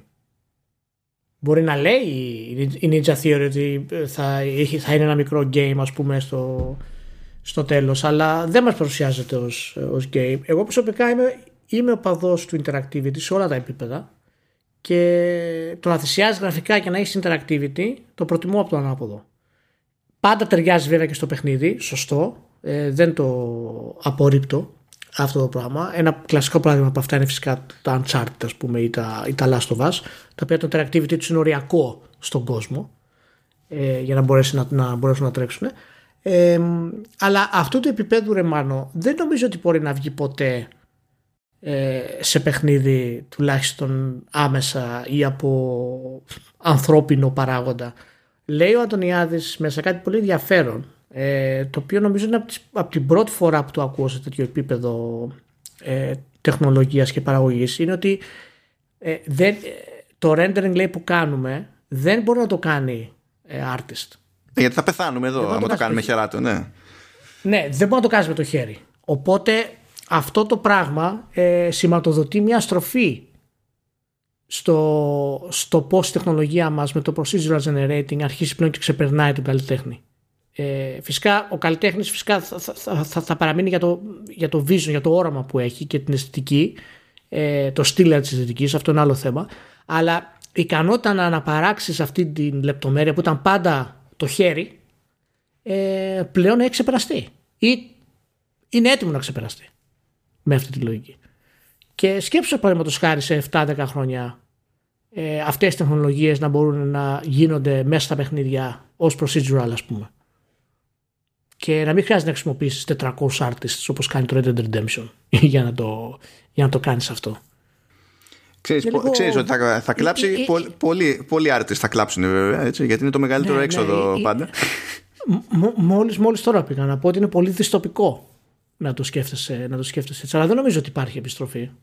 Όχι, δεν υπάρχει. Γιατί από ένα fidelity σε, σε visuals και interactivity και τα λοιπά και μετά δεν, δεν, δεν μπορείς να έχεις το, το κεφάλαιο που απαιτείται ό,τι και αν σημαίνει αυτό τέλος πάντων για να το κάνεις χεράτο. Δεν, δεν μπορείς. Οπότε στην ουσία φτιάχνεις συστήματα ώστε να κάνουν το καλύτερο δυνατό simulate των επιμέρους τμήματων μιας τέτοιας εμπειρίας τέλος πάντων και έχεις εσύ το περιθώριο μετά να απασχοληθείς περισσότερο με το design το ίδιο design. Design εννοώντας τέλος πάντων το, το game design, έτσι. Δηλαδή, όταν θες να φτιάξεις ένα κόσμο και θα πεις: Ωραία, physics, βάζουμε εδώ και είναι, υπάρχει φυσική. Γενικά, τι, τι λέει η φυσική, γι' αυτό υπάρχει εδώ. Και είναι ακριβώς όμως. Δεν είναι έχουμε κάτι physics εδώ, κάτι physics εκεί. Είναι ακριβώς. Είναι το όλο, η ολότητα της φυσικής. Μετά λες: Ωραία, εγώ ξέρω πώς λειτουργεί η φυσική. Λέμε τώρα θα πρέπει να χρησιμοποιήσω αυτά τα πράγματα για να φτιάξω τους μηχανισμούς μου, να φτιάξω το interactivity που θέλω κτλ. Και, και έχει πλάκα αυτό σαν σκέψη διότι είναι σαν να καταλήγεις σε ένα ψηφιακό μέσο να αναγκάζεσαι να σκεφτείς σε όρους πραγματικού κόσμου και το τι περιθώριο έχεις σε physical space με απτά υλικά και τα λοιπά ας πούμε για να σχεδιάσεις κάποια πράγματα. Είναι λίγο παρανοϊκό όλο αυτό. Είναι, ναι. Αλλά δεν νομίζω ότι έχουμε ε, άλλη, άλλη επιλογή γενικά. Δηλαδή, αν θυμάσαι με χάρη στα 90s, στα 80s δεν τα βάζω, στα 90s ας πούμε, που είχε ανέβει η ποιότητα του προγραμματισμού, ακόμα και τα interactivity ήταν ε, τα προγραμμάτιζε. Το μοντέλο φυσικής έπρεπε να το προγραμματίσεις να λειτουργεί. Τώρα πετάς μέσα το, ένα έτοιμο πρόγραμμα φυσικής, ας πούμε, και σου υπολογίζεις το παιχνίδι τι θα κάνει. Δηλαδή, έχει αυτοματοποιηθεί και αυτή η διαδικασία. Οπότε είναι, είναι μέρος ας πούμε της εξέλιξης. Απλά είναι τρομακτικό γιατί και δυστοπικό από τη μία γιατί πραγματικά θα πεινάσουν artists. Έτσι και αυτό γίνει mainstream. Που θα γίνει mainstream κάποια στιγμή. Θα αργήσει, αλλά θα γίνει mainstream κάποια στιγμή. Anyway, ε, να το δείτε πάντως είναι, εντάξει, είναι, είναι σοκαριστικό. Σοκαριστικό. Πάει λοιπόν, ωραία, μας έμεινε, έπαιξε η γεύση όπως έπρεπε να παίξει. Ωραία, τώρα μπορείς να πεις ό,τι θέλεις για τις σειρές σου, Ηλία. Τώρα, μετά από τόση ώρα. Oh. Λοιπόν, ήταν να, ήταν να, μιλήσουμε, για, για, ήταν να μιλήσουμε για δύο σειρές. Νομίζω. Ήταν μία να μου πεις εσύ. Αλλά δεν θα την πούμε τελικά, γιατί θα μου για το Discovery νομίζω. Οπότε δεν θα την πούμε. Τι σου έλεγα, αυτό το έλεγα στο, στο μεταξύ μας. Δεν γίνεται να ανοίξω σοβαρή κουβέντα για το Discovery. ναι, σωστά. Σωστά, σωστά. Σωστά. Ε, ήθελα, το είχαμε κάνει μια συζήτηση, ήθελα να κάνω μια συζήτηση για το φαινόμενο του Cobra Kai γενικά. Ναι. Ε, γιατί είναι μια πολύ ιδιαίτερη εξέλιξη, ε, εξαίρεση στην τηλεόραση το, το Cobra Kai. Ε, και μου έχει κάνει εντύπωση που έχει πετύχει με όλες τις ηλικίες. Έχει πετύχει και με αυτούς που είχαν παρακολουθήσει τα Karate Kid και ήταν νεοπαδί τους. Και με νεαρό κόσμο. Έχει καταφέρει και έχει κάνει ένα bridge ας πούμε το οποίο δεν, δεν το περιμένεις. Ειδικά όταν οι χαρακτήρες του αντιπροσωπεύουν κάτι τόσο παλιό. δηλαδή ακόμα και ο Τζόνι Λόρεντς ας πούμε που είναι παλιά, είναι παλιά φιγούρα ε, ή ο Ντάνιελ Σαν ο οποίος ε, για να κάνει υποκριτική ας πούμε δεν υπάρχει περίπτωση να δει κάτι πιστός στον κρόταφο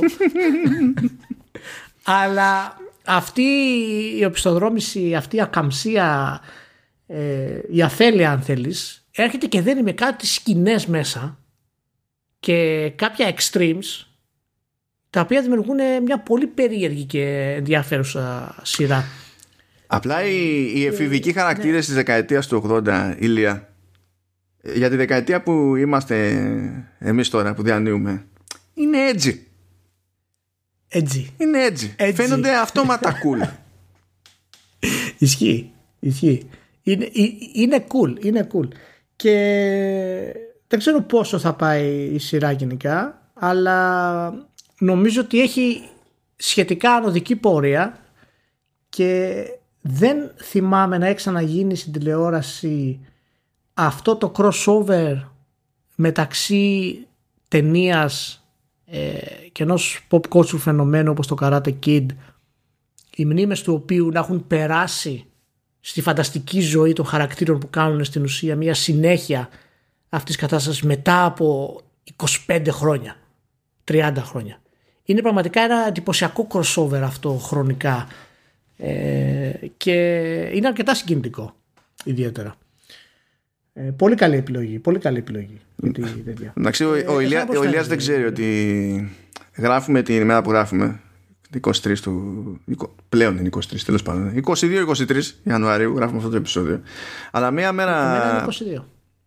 Εσένα ναι, εντάξει. Εμένα τώρα μόλις έγινε 23. Εντάξει, δεν βαριέσαι. Ναι. Ε, αλλά μία μέρα νωρίτερα γράφαμε δύο ώρο επεισόδιο και κάτι με το Σταύρο για την τρίτη σεζόν του Cobra και αισθάνομαι ότι τώρα, ναι, ναι, ναι, ό,τι και να πάνε από τώρα μου φαίνεται ότι ε, μπερδεύομαι για το αν το έχω ξαναπεί, αν το έχω ξαναπεί στο σωστό μέρος, θα το ξαναπώ στο λάθος μέρος. δεν ξέρω. Δεν θέλω να κάνουμε μεγάλη ανάλυση γιατί το ξέρω ότι, ότι έγινε. Απλά ήταν. Ε, είναι μια προσέγγιση που ήθελα να κάνω την οποία δεν την, δεν την ακούω συχνά ως, ε, ε, ως ανάλυση για το, για, για το Κομπρακά για, για το που βρίσκεται η επιτυχία του ας πούμε και νομίζω ότι είναι ο συνδυασμός αυτής της αφέλειας εκείνης της εποχής και της σημερινής ας πούμε τρέλας που έχουν αυτοί, αυτοί οι νέοι. Δηλαδή αυτά που κάνουν οι νέοι στη σειρά σε ντετέ ας πούμε από το καράτε πηγαίνουν δηλαδή είναι, είναι, τρομερά πράγματα αν θυμάστε τις σκηνές καράτε ας πούμε τότε στα παιδιά ήταν αστείες. Αλλά τότε φαινόταν κάτι, κάτι τρομερό για εκείνη την εποχή. Ναι κοίτα ε, νομίζω ότι ενώ συμφωνώ ότι αποτελεί εξαίρεση αυτό το δέσιμο ότι αν τα βάλεις κάτω θα μου πεις τώρα κάνεις το, το μετά Χριστόν προφήτης όχι εντάξει δε, άμα το είχα σκεφτεί νωρίτερα από μόνος θα είχα βγάλει λεφτά ποιος ξέρει αλλά πάμε για την παρατήρηση είναι ότι όταν πιάνεις τώρα αυτούς τους χαρακτήρες κατά μία έννοια τη δική μας τη γενιά στο πούμε την έχεις λίγο στην τσέπη σου. Τουλάχιστον δηλαδή ξέρει ο άλλος ότι θα σου κινήσει την περιέργεια. Κάτσε να δω τι θα έχουν κάνει. Γιατί θυμάμαι Karate Kid και, και τα λοιπά. Που είναι και οι ίδιοι χαρακτήρες, έτσι. Δεν λέμε τώρα για την περίπτωση Karate Kid με Jackie Chan και το Jaden Smith. οπότε, minimum θα, θα του δώσει μια ευκαιρία. Ο, ο πιο μικρός πάλι είναι σε μια, σε μια φάση που ό,τι και αν έχουμε κάνει με πολεμικές τέχνες και τα λοιπά, στη, στην τηλεόραση δεν πολύ παίζει αυτό το πράγμα. Δεν έχουμε κάτι που να, να είναι θεματικά στις πολεμικές τέχνες. Ή θα είναι reality, ξέρω εγώ, πιο πιθανό να είναι reality, ή θα είναι κάτι περιρροϊκό το οποίο είναι πολύ σχετικό το τι σημαίνει. Και νομίζω ότι κάπου σπρώχνει ένας στον άλλον και συναντιέσαι στη μέση. Γιατί τώρα εσύ αν είσαι ρε παιδί μου γονιός και τρώγεσαι να δεις κάτι θα το σκεφτείς λίγο για το κομπράκα ε, μήπως να το δούμε παρέα. Ε, μου κάνει πολύ εντύπωση επίσης που περνάει στον Ντούκου αρκετά ε, η χαμηλή ποιότητα της ηθοποιίας ενίοτε το κακό γράψιμο οι υπερβολές ε, το άνισο λίγο ξέρεις επίπεδο αφήγησης. Από τη μία ξαφνικά γίνεται γρήγορο, από την άλλη γίνεται πολύ αργό, από τη μία δεν έχει νόημα, από την άλλη έχει. Το μοντάζ στην τρίτη σεζόν είναι πολύ κακό. Είναι δεν, κακό, δεν ξέρω τι πάθανε με το μοντάζ σε αυτή ε... τη σεζόν, αλλά κακό. Υπάρχουν κάποιες σκηνές που είναι, είναι καρτουνίστικες στην ουσία στην τρίτη σεζόν που ο άλλος ρίχνει χαστούκια σε φυλακισμένο, ας πούμε, και κοιτάει το αστυνομικό και του λέει εντάξει, ok. Okay. ε, δηλαδή έχει, έχουν περάσει στο ντούκου αρκετά από αυτά τα πράγματα ε, κρίνοντας δηλαδή γενικά από τη γενική ε, βαθμολογία στο Metacritic ας πούμε και τα reviews που έχω διαβάσει που ναι μεν τα αναγνωρίζουν αλλά δεν την ρίχνουν τη σειρά. Και αυτό είναι ένα είδος εξαίρεσης στην τηλεόραση. Γιατί σήμερα έτσι και κάτι δεν είναι καλό και τα λοιπά το, το πετσοκόβεις ας πούμε τις περισσότερες φορές. Εντάξει όχι όλες αλλά τις περισσότερες φορές το, το πετσοκόβεις αν έχει τέτοια εμφανή λάθη όπως το Cobra Kai αλλά κάτι έχει πιάσει το, το Cobra Kai. Δεν ξέρω για πώς θα το πιάνει ακόμα. Νομίζω μία-δύο σεζόν δεν έχει παραπάνω να δώσει. Αλλά κάτι το έχει πιάσει αυτό το, το στυλ μέσα μας και έχει λειτουργήσει αυτό το πράγμα. Και χαίρομαι πολύ για τους τοπίους, ειδικά για τον Τζόνι. Ε, ο Τζόνι έχει περάσει πάντα βέβαια ως ο κακός της όλης κατάστασης και το γύρισμα που του έχουν κάνει αυτή τη στιγμή είναι, είναι πολύ ενδιαφέρον. Είναι, είναι πολύ ενδιαφέρον. Ε, σε αυτή την εντύπωση που, που περιέγραψες περί εξαιρέσεων και τα λοιπά και τέτοια και ότι υπό άλλες συνθήκες θα έτρωγε κρά ξέρω εγώ με τη μία πάρα πολύ εύκολα με τα λάθη που κάνει και τέτοια. σε αυτό διαφωνώ διαφωνώ διότι σε αντίθεση με σένα εγώ για τέλος πάντων για προσωπικά μου κολλήματα φροντίζω να βλέπω και κάποιες σειρές που έχουν εμπορικό εκτόπισμα αλλά και ο ίδιος αναγνωρίζω ότι είναι μάπα και ακριβώς επειδή τους παρακολουθώ, μπαίνω στη διαδικασία να δω και τι γράφεται, τι λέγεται για αυτές τις σειρές σε ναι. επίπεδο κριτικής και, ναι. και τα λοιπά. Και δυστυχώς έχω πάρα πολλά παραδείγματα αθλίων σειρών. Δηλαδή αθλίων. Ε, στις οποίες σε, σε επίπεδο κριτικής περνάνε πράγματα στον ντούκου για την πλάκα και δεν μπορώ να κάνω μόνος μου να σκεφτώ δικαιολογία ενώ για το κόμπρακα μπορώ να σκεφτώ δικαιολογία ναι ναι απλά ναι, απλά το λέμε ναι, γιατί το, το Cobra Kai δεν είναι mainstream. Έγινε ξαφνικά από το πουθενά. Δηλαδή ξεκίνησε σειρά στο YouTube, ας πούμε, έγιναν κάποια επεισόδια και έπιασε. Δηλαδή δεν είναι να πεις ότι είπε μια, μια, έγινε μια παραγωγή και ξέρεις, υπάρχει από πίσω πληρωμένη πρόθεση, κριτική και όλα αυτά τα πράγματα, ας πούμε. Ήτανε, ξέρεις, απλά έγινε, ας πούμε. Αυτό, για, γι' αυτό εμένα μου κάνει τόση εντύπωση αυτό το πράγμα. Και ίσως αυτό είναι και το, και το μυστικό της, έτσι, για την όλη διαδικασία. Πάντως, καθώς τα περιέγραψε όλα αυτά, το, διάφορα πράγματα που κάνει λάθος, που είναι ηθοποιοί αυτοί που είναι και τα λοιπά. Ότι οι διάλογοι είναι κάπως, το μοντάζ είναι έτσι, το αυτό και τα λοιπά. Λέω πρώτον, γιατί επιστρέψαμε στη συζήτηση για, για Resident Evil; Και δεύτερον, αυτά ακριβώς δεν είναι που τον ενοχλούν στο Resident Evil. Τι θα γίνει με αυτή την ιστορία, απλώς πίσω ακορντεόν. Διάλεξε. Ε, και ήθελα να πούμε λίγα για το, για το Expanse. Ω Παναγία μου. Α, ε, θα ήμουν σε καλύτερη φάση για το Expanse αν δεν είχα δει το τελευταίο επεισόδιο που πρόλαβε να βγάλει η Amazon. Το οποίο. Το, όχι το πρώτο τελευταίο, νομίζω. Το 8. ναι, πρέπει ε, το, πρέπει το 7ο να με ενόχλησε λίγο και με ενόχλησε λίγο και το 8ο. Αλλά εντάξει, συνολικά δεν μου αλλάζει τη, τη σούμα μέχρι στιγμής. Αλλά τέλος πάντων. Είμαι, είμαι στα κάτω μου λίγο για το Expanse. Ε, ναι. νομίζω ότι είναι από την, από την πρώτη σεζόν πρέπει να είναι καλύτερη. Αυτό ίσως λίγο σε εισαγωγικά γιατί πρέπει να δούμε πώς θα τελειώσει και τα λοιπά. Ε, έχω την εντύπωση, δεν έχω, ε, είχα διαβάσει μόνο τα, τα δύο πρώτα βιβλία, ε, αλλά έχω την εντύπωση ότι έτσι όπως είναι τη τέταρτη σεζόν θα πρέπει να υπάρχει άλλη μία Δηλαδή αντιμετωπίζουν πράγματα τα οποία είναι κοσμογονικά σε 50 λεπτά επεισόδια. Ναι, και το πάνε και λίγο χαλαρά ως προς την εξέλιξη των πραγμάτων, η αλήθεια είναι. Μπράβο, ναι, και το, και το προσπερνάνε. Οπότε πάνε να κλείσουν σίγουρα τα, τα story arcs πολύ γρήγορα και είναι κρίμα γιατί ακριβώς αυτά τα story arcs που υπάρχουν τώρα έχουν αποκτήσει πιο ενδιαφέρον από ποτέ. Ε, εξαιρουμένου του, του Ινάρος το οποίο εγώ δεν θεωρώ ότι είναι καλό arc με τον ε, με το, με το γιο. Τέλος πάντων. με τον επαναστάτη τον, τον και το γιο του και ναι. Ε, δεν θεωρώ ότι είναι καλό ιδιαίτερα καλό arc. Δηλαδή νομίζω ότι είναι τραβηγμένο από τα αυτιά αυτό το πράγμα.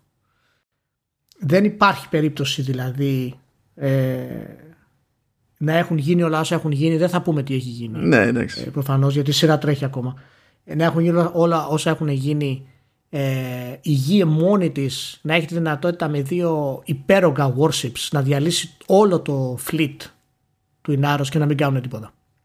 Και τέλος πάντων, εντάξει, αυτό μια άποψη είναι τώρα. Μπορεί να υπάρχουν λόγοι τέλος πάντων σε κάποιο βαθμό. Απλά γενικά το συναισθηματικό arc δεν έχει χτιστεί καθόλου. Ο άνθρωπος εμφανίστηκε από το πουθενά. Δεν είχαμε στην αρχή τίποτα χτίσιμο στις προηγούμενες σεζόν στην ουσία, ούτε με το γιο. Ναι, ήταν ξεπέτα στο τέλος με τον Ινάρο στην περασμένη σεζόν. Ναι, ε, και φάνηκε ότι δεν το είχαν υπολογίσει.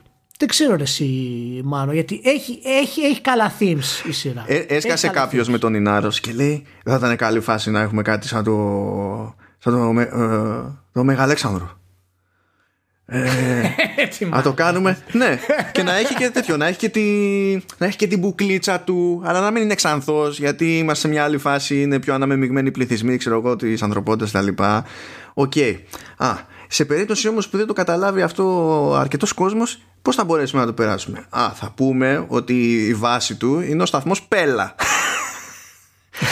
Και λέω αρχίζω και ναι, είπαμε εντάξει καταλαβαίνω δεν είναι όλοι οι Έλληνες στους οποίους απευθύνεσαι αλλά ξέρω εγώ δεν ήταν ανάγκη και μετά βγάζει και ένα επεισόδιο στο οποίο δεν χρησιμοποιείται ποτέ η λέξη ρε παιδί μου υπονοείται. Δηλαδή, αν ξέρεις ή, καταλα... ή ξέρεις την ιστορική αναφορά και το πιάνεις, ή, δεν το πιάνεις και μπλέκεις σε Wikipedia. Ναι, ναι. Υπάρχει επεισόδιο που λέγεται Γαυγάμιλα. και λες, ναι, ok, okay, αλλά το ζήτημα δεν ήταν να μου βάλεις δύο pointers, τρία και να πεις έχω ένα χαρακτήρα που είναι, ας πούμε ότι είναι σαν τον Αλέξανδρο. Δεν το σκέφτηκα έτσι πολύ καλά. Ναι, ναι. Το, το, πιο ενδιαφέρον arc θα έλεγα ότι είναι του Amos. Άρε Amos, άρε Amos. Ε, είναι το πιο ενδιαφέρον arc. Δεν θα, δεν θα προλάβουμε να το εξερευνήσουμε αρκετά. Δεν θα προλάβουμε να εξερευνήσουμε αρκετά τον Amos. Εκτός αν το αφιερώσουν στην ουσία ένα-δύο επεισόδια και χάσουμε όλα τα κοσμογονικά που έχουν γίνει. με το οποίο και αυτό θα είναι. ασχολείται με το ηλιακό σύστημα ε, τώρα, να δούμε τι θα γίνει με το παιδί. Έλα μωρέ τώρα, εντάξει. Ε, οπότε, εντάξει, γενικά όπως θα κλείσει η σειρά, πιστεύω ότι η ιδέα των Belters ήταν καλή. Ναι. Ε, και δεν έχουμε πολλές ούτως ή άλλως σειρές ε, science fiction όπου ασχολούνται πολιτικά ε, με τέτοια θέματα ε, όπως είναι με τους Belters. Και το όλο concept παραμένει παραμένει καλό. Και πραγματικά θα ήθελα να δω μια τηλεοπτική σειρά ως sequel χωρίς τα βιβλία. Οι συγγραφείς, οι δύο συγγραφείς γιατί είναι δύο το κόρη είναι ψευδόνυμο που χρησιμοποιούν να, να γράψουν στην ουσία το script για, ξέρεις, για, για ένα sequel ας πούμε της σειράς. Έχει, έχει πολύ ενδιαφέρον κόσμο. Έχει, έχει ενδιαφέρουσες ιδέες τέλος πάντων. Όχι τόσο ενδιαφέρον κόσμο, αλλά έχει ενδιαφέρουσες ε, ιδέες. Ναι, γιατί έχουν πάρει στα σοβαρά το ωραία τέλος πάντων. Πάμε κάτι χρόνια μπροστά κτλ. Έστω ότι έχουμε κάνει έτσι και έτσι με τα δεδομένα τα ρεαλιστικά, τι θα μπορούσε να σημαίνει τέλος πάντων. Για το, ναι, ναι. για το πώς σπάει η ανθρωπότητα, για το πώς αλλάζει ε, βιολογικά η ανθρωπότητα και όχι του στυλ μεταλλάσσεται και τέτοια αλλά το ξοδεύω αιώνες στο διάστημα σημαίνει κάποια πράγματα και το χρησιμοποιεί μετά αυτό για να φτιάξει μια νέα πολιτική πραγματικότητα κάνει και είναι... έχει ρε παιδί ναι, μου ναι, σκέψη και πίσω. όλα, και όλα τα συστήματα για, ξέρεις, για το πώς λειτουργεί η βαρύτητα ας πούμε, πώς θα ήταν στην πραγματικότητα τα ταξίδια στο ηλιακό σύστημα οι, οι γρήγορες αναπτύξεις της ταχύτητας ε, το υγρό που χρειάζεσαι, ας πούμε, στην ουσία στα κόκαλα. Είναι, δηλαδή, αυτές τις λεπτομέρειες για να τα κάνει τηλεοπτική σειράρεση ε, θέλει χτίσιμο καλό. Θέλει καλλιτέχνες δηλαδή για να τα φτιάξουν αυτά σωστά. Δεν είναι εύκολα πράγματα. Μπορείς να κάνουν μια φαντασία, ας πούμε, για να τελειώνει η κατάσταση. Οπότε σίγουρα υπάρχει μεράκι πίσω από την, ε, από τη σειρά. Α πούμε, μου αρέσει πολύ που καταφέρνουν και κρατάνε σταθερά μια κάποια ένταση στο πολιτικό της υπόθεσης. Ακόμα και όταν δεν παίζει, δεν προχωράνε η εξέλιξη ιδιαίτερα. Ναι. και πάνε πιο αργά ναι. από, όσο, από όσο περιμένεις ε, έχει για μένα πετυχαίνει να σου αφήνει στην άκρη του μυαλού ρε παιδί μου ότι τα stakes είναι stakes της προκοπής σταθερά ναι ναι η, η ένταση μεταξύ του Άρη της Γης και των Belters είναι σωστή ε, λειτουργεί καλά είναι λίγο κλισέ βέβαια οι πολεμοχαρίες με Martians και όλα τα συναφή αλλά είναι, Λειτουργεί ρε παιδί μου, η τριπλέτα λειτουργεί. Παραπάνω θα έχει πρόβλημα. Αλλά λειτουργεί η τριπλέτα. Και γι' αυτό με ενδιαφέρει πάρα πολύ. Απλά δυστυχώς όταν χάνεις την πρώτη σεζόν τον κορυφαίο σου χαρακτήρα, ε, τον detective, ε, δεν θυμάμαι το όνομά του, συγγνώμη, ε, ο οποίος τραβάει όλη τη σειρά μόνος του, άνετα. Το... Δεν, δεν, δεν θυμάμαι το όνομα του χαρακτήρα, αλλά ο ηθοποιός είναι ο Τζέιν, ο Τόμα Τζέιν. Ναι, το ε, τραβάει όλη τη σεζόν μόνος του άνετα. Άνετα. Δηλαδή ναι, είναι χαρισματικός ο οποίο φαίνεται στο πρώτο δευτερόλεπτο. Δεν υπάρχει να το συζητήσουμε τώρα. Ε, όταν τον χάνεις αυτόν λοιπόν μετά ε, και τον επαναφέρεις όπως τον επαναφέρεις στην επόμενη σεζόν, εκεί η σειρά έχει αρχίσει και κάπως ε, τέτοιο. Αλλά το κόνσεπτ που είχε στην πρώτη σεζόν ότι αυτός ο ηθοποιό, ο χαρακτήρας τέλος πάντων, ερωτεύτηκε κάποια που δεν έχει συναντήσει ποτέ. Ε, που κάνει ένα καθρέφτισμα στην ουσία ξέρεις, της ψυχολογικής τους κατάστασης, της μοναξιάς του και της αυτοκαταστροφής του γενικά ήταν πολύ καλό. Και ούτε αυτό το βλέπεις πειστικά σε science fiction series. Θα πρέπει να πάμε στον Galactica για να το δούμε αυτό. Ναι, μα η πρώτη σεζόν ήταν κατά βάση noir, sci-fi noir. Ναι, μπράβο, μπράβο. Θα πρέπει να, ναι, και θα πρέπει να πάμε στο Galactica, πούμε. Καλύτερη sci-fi σεζόν που έχει παίξει ποτέ. Οπότε δεν πας εκεί να το συγκρίνεις. Αλλά ήταν τόσο καλό όσο, όσο ήταν εκεί. Δηλαδή, μπράβο. Ήταν, ήταν πολύ ωραίος χαρακτήρας. Και όλο το, το detective και το στυλ ήταν, ήταν πολύ καλό. Δεν θα με χάλαγε, να σου πω την αλήθεια, να συνεχιστεί έτσι χοντρικά. Δηλαδή, να μην γινόταν αυτό το έπος σε όλη τη, τη σειρά. Εντάξει, αυτό θα ήταν άλλο βιβλίο βέβαια, έτσι. Απλά καταλαβαίνεις τι λέω. ναι, ναι, βέβαια. Εντάξει. Εγώ έτσι όπως το κόβω, έτσι όπως το πάνε τέλος πάντων σε αυτή τη σεζόν, εγώ θα ήθελα να συνεχιστεί κι άλλο. Γιατί βλέπω ότι υπάρχει περιθώριο. Δεν είναι δηλαδή ότι θέλει κάποια υπερπροσπάθεια για να το για να το συνεχίσει το πράγμα. Εντάξει, θα είναι 10 επεισόδια έρεση. Ναι, δηλαδή κοντεύουμε. Πώ θα λύσουν αυτά τα πράγματα σε δύο επεισόδια έρεση. Χωρίς να υπάρχει άλλη σεζόν; Δεν υπάρχει ποιο να υπάρχει άλλη σεζόν. Δηλαδή θα είναι. Δεν ξέρω. Εντάξει, θα αλλάξει φόρεμα η, η Κρίστινα Βασαράλα. η Βασαράλα. θα κάνει τα κομμάτια. θα φορέσει πάλι κανένα υπερφόρεμα, θα κοιτάξει κάποιον, θα χεστεί άλλος απάνω του και θα προχωρήσουμε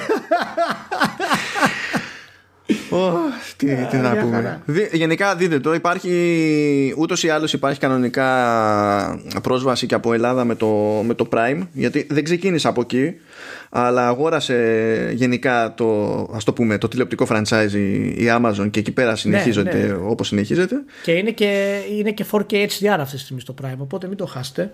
Ναι, ναι, ναι. Είναι πολύ καλό.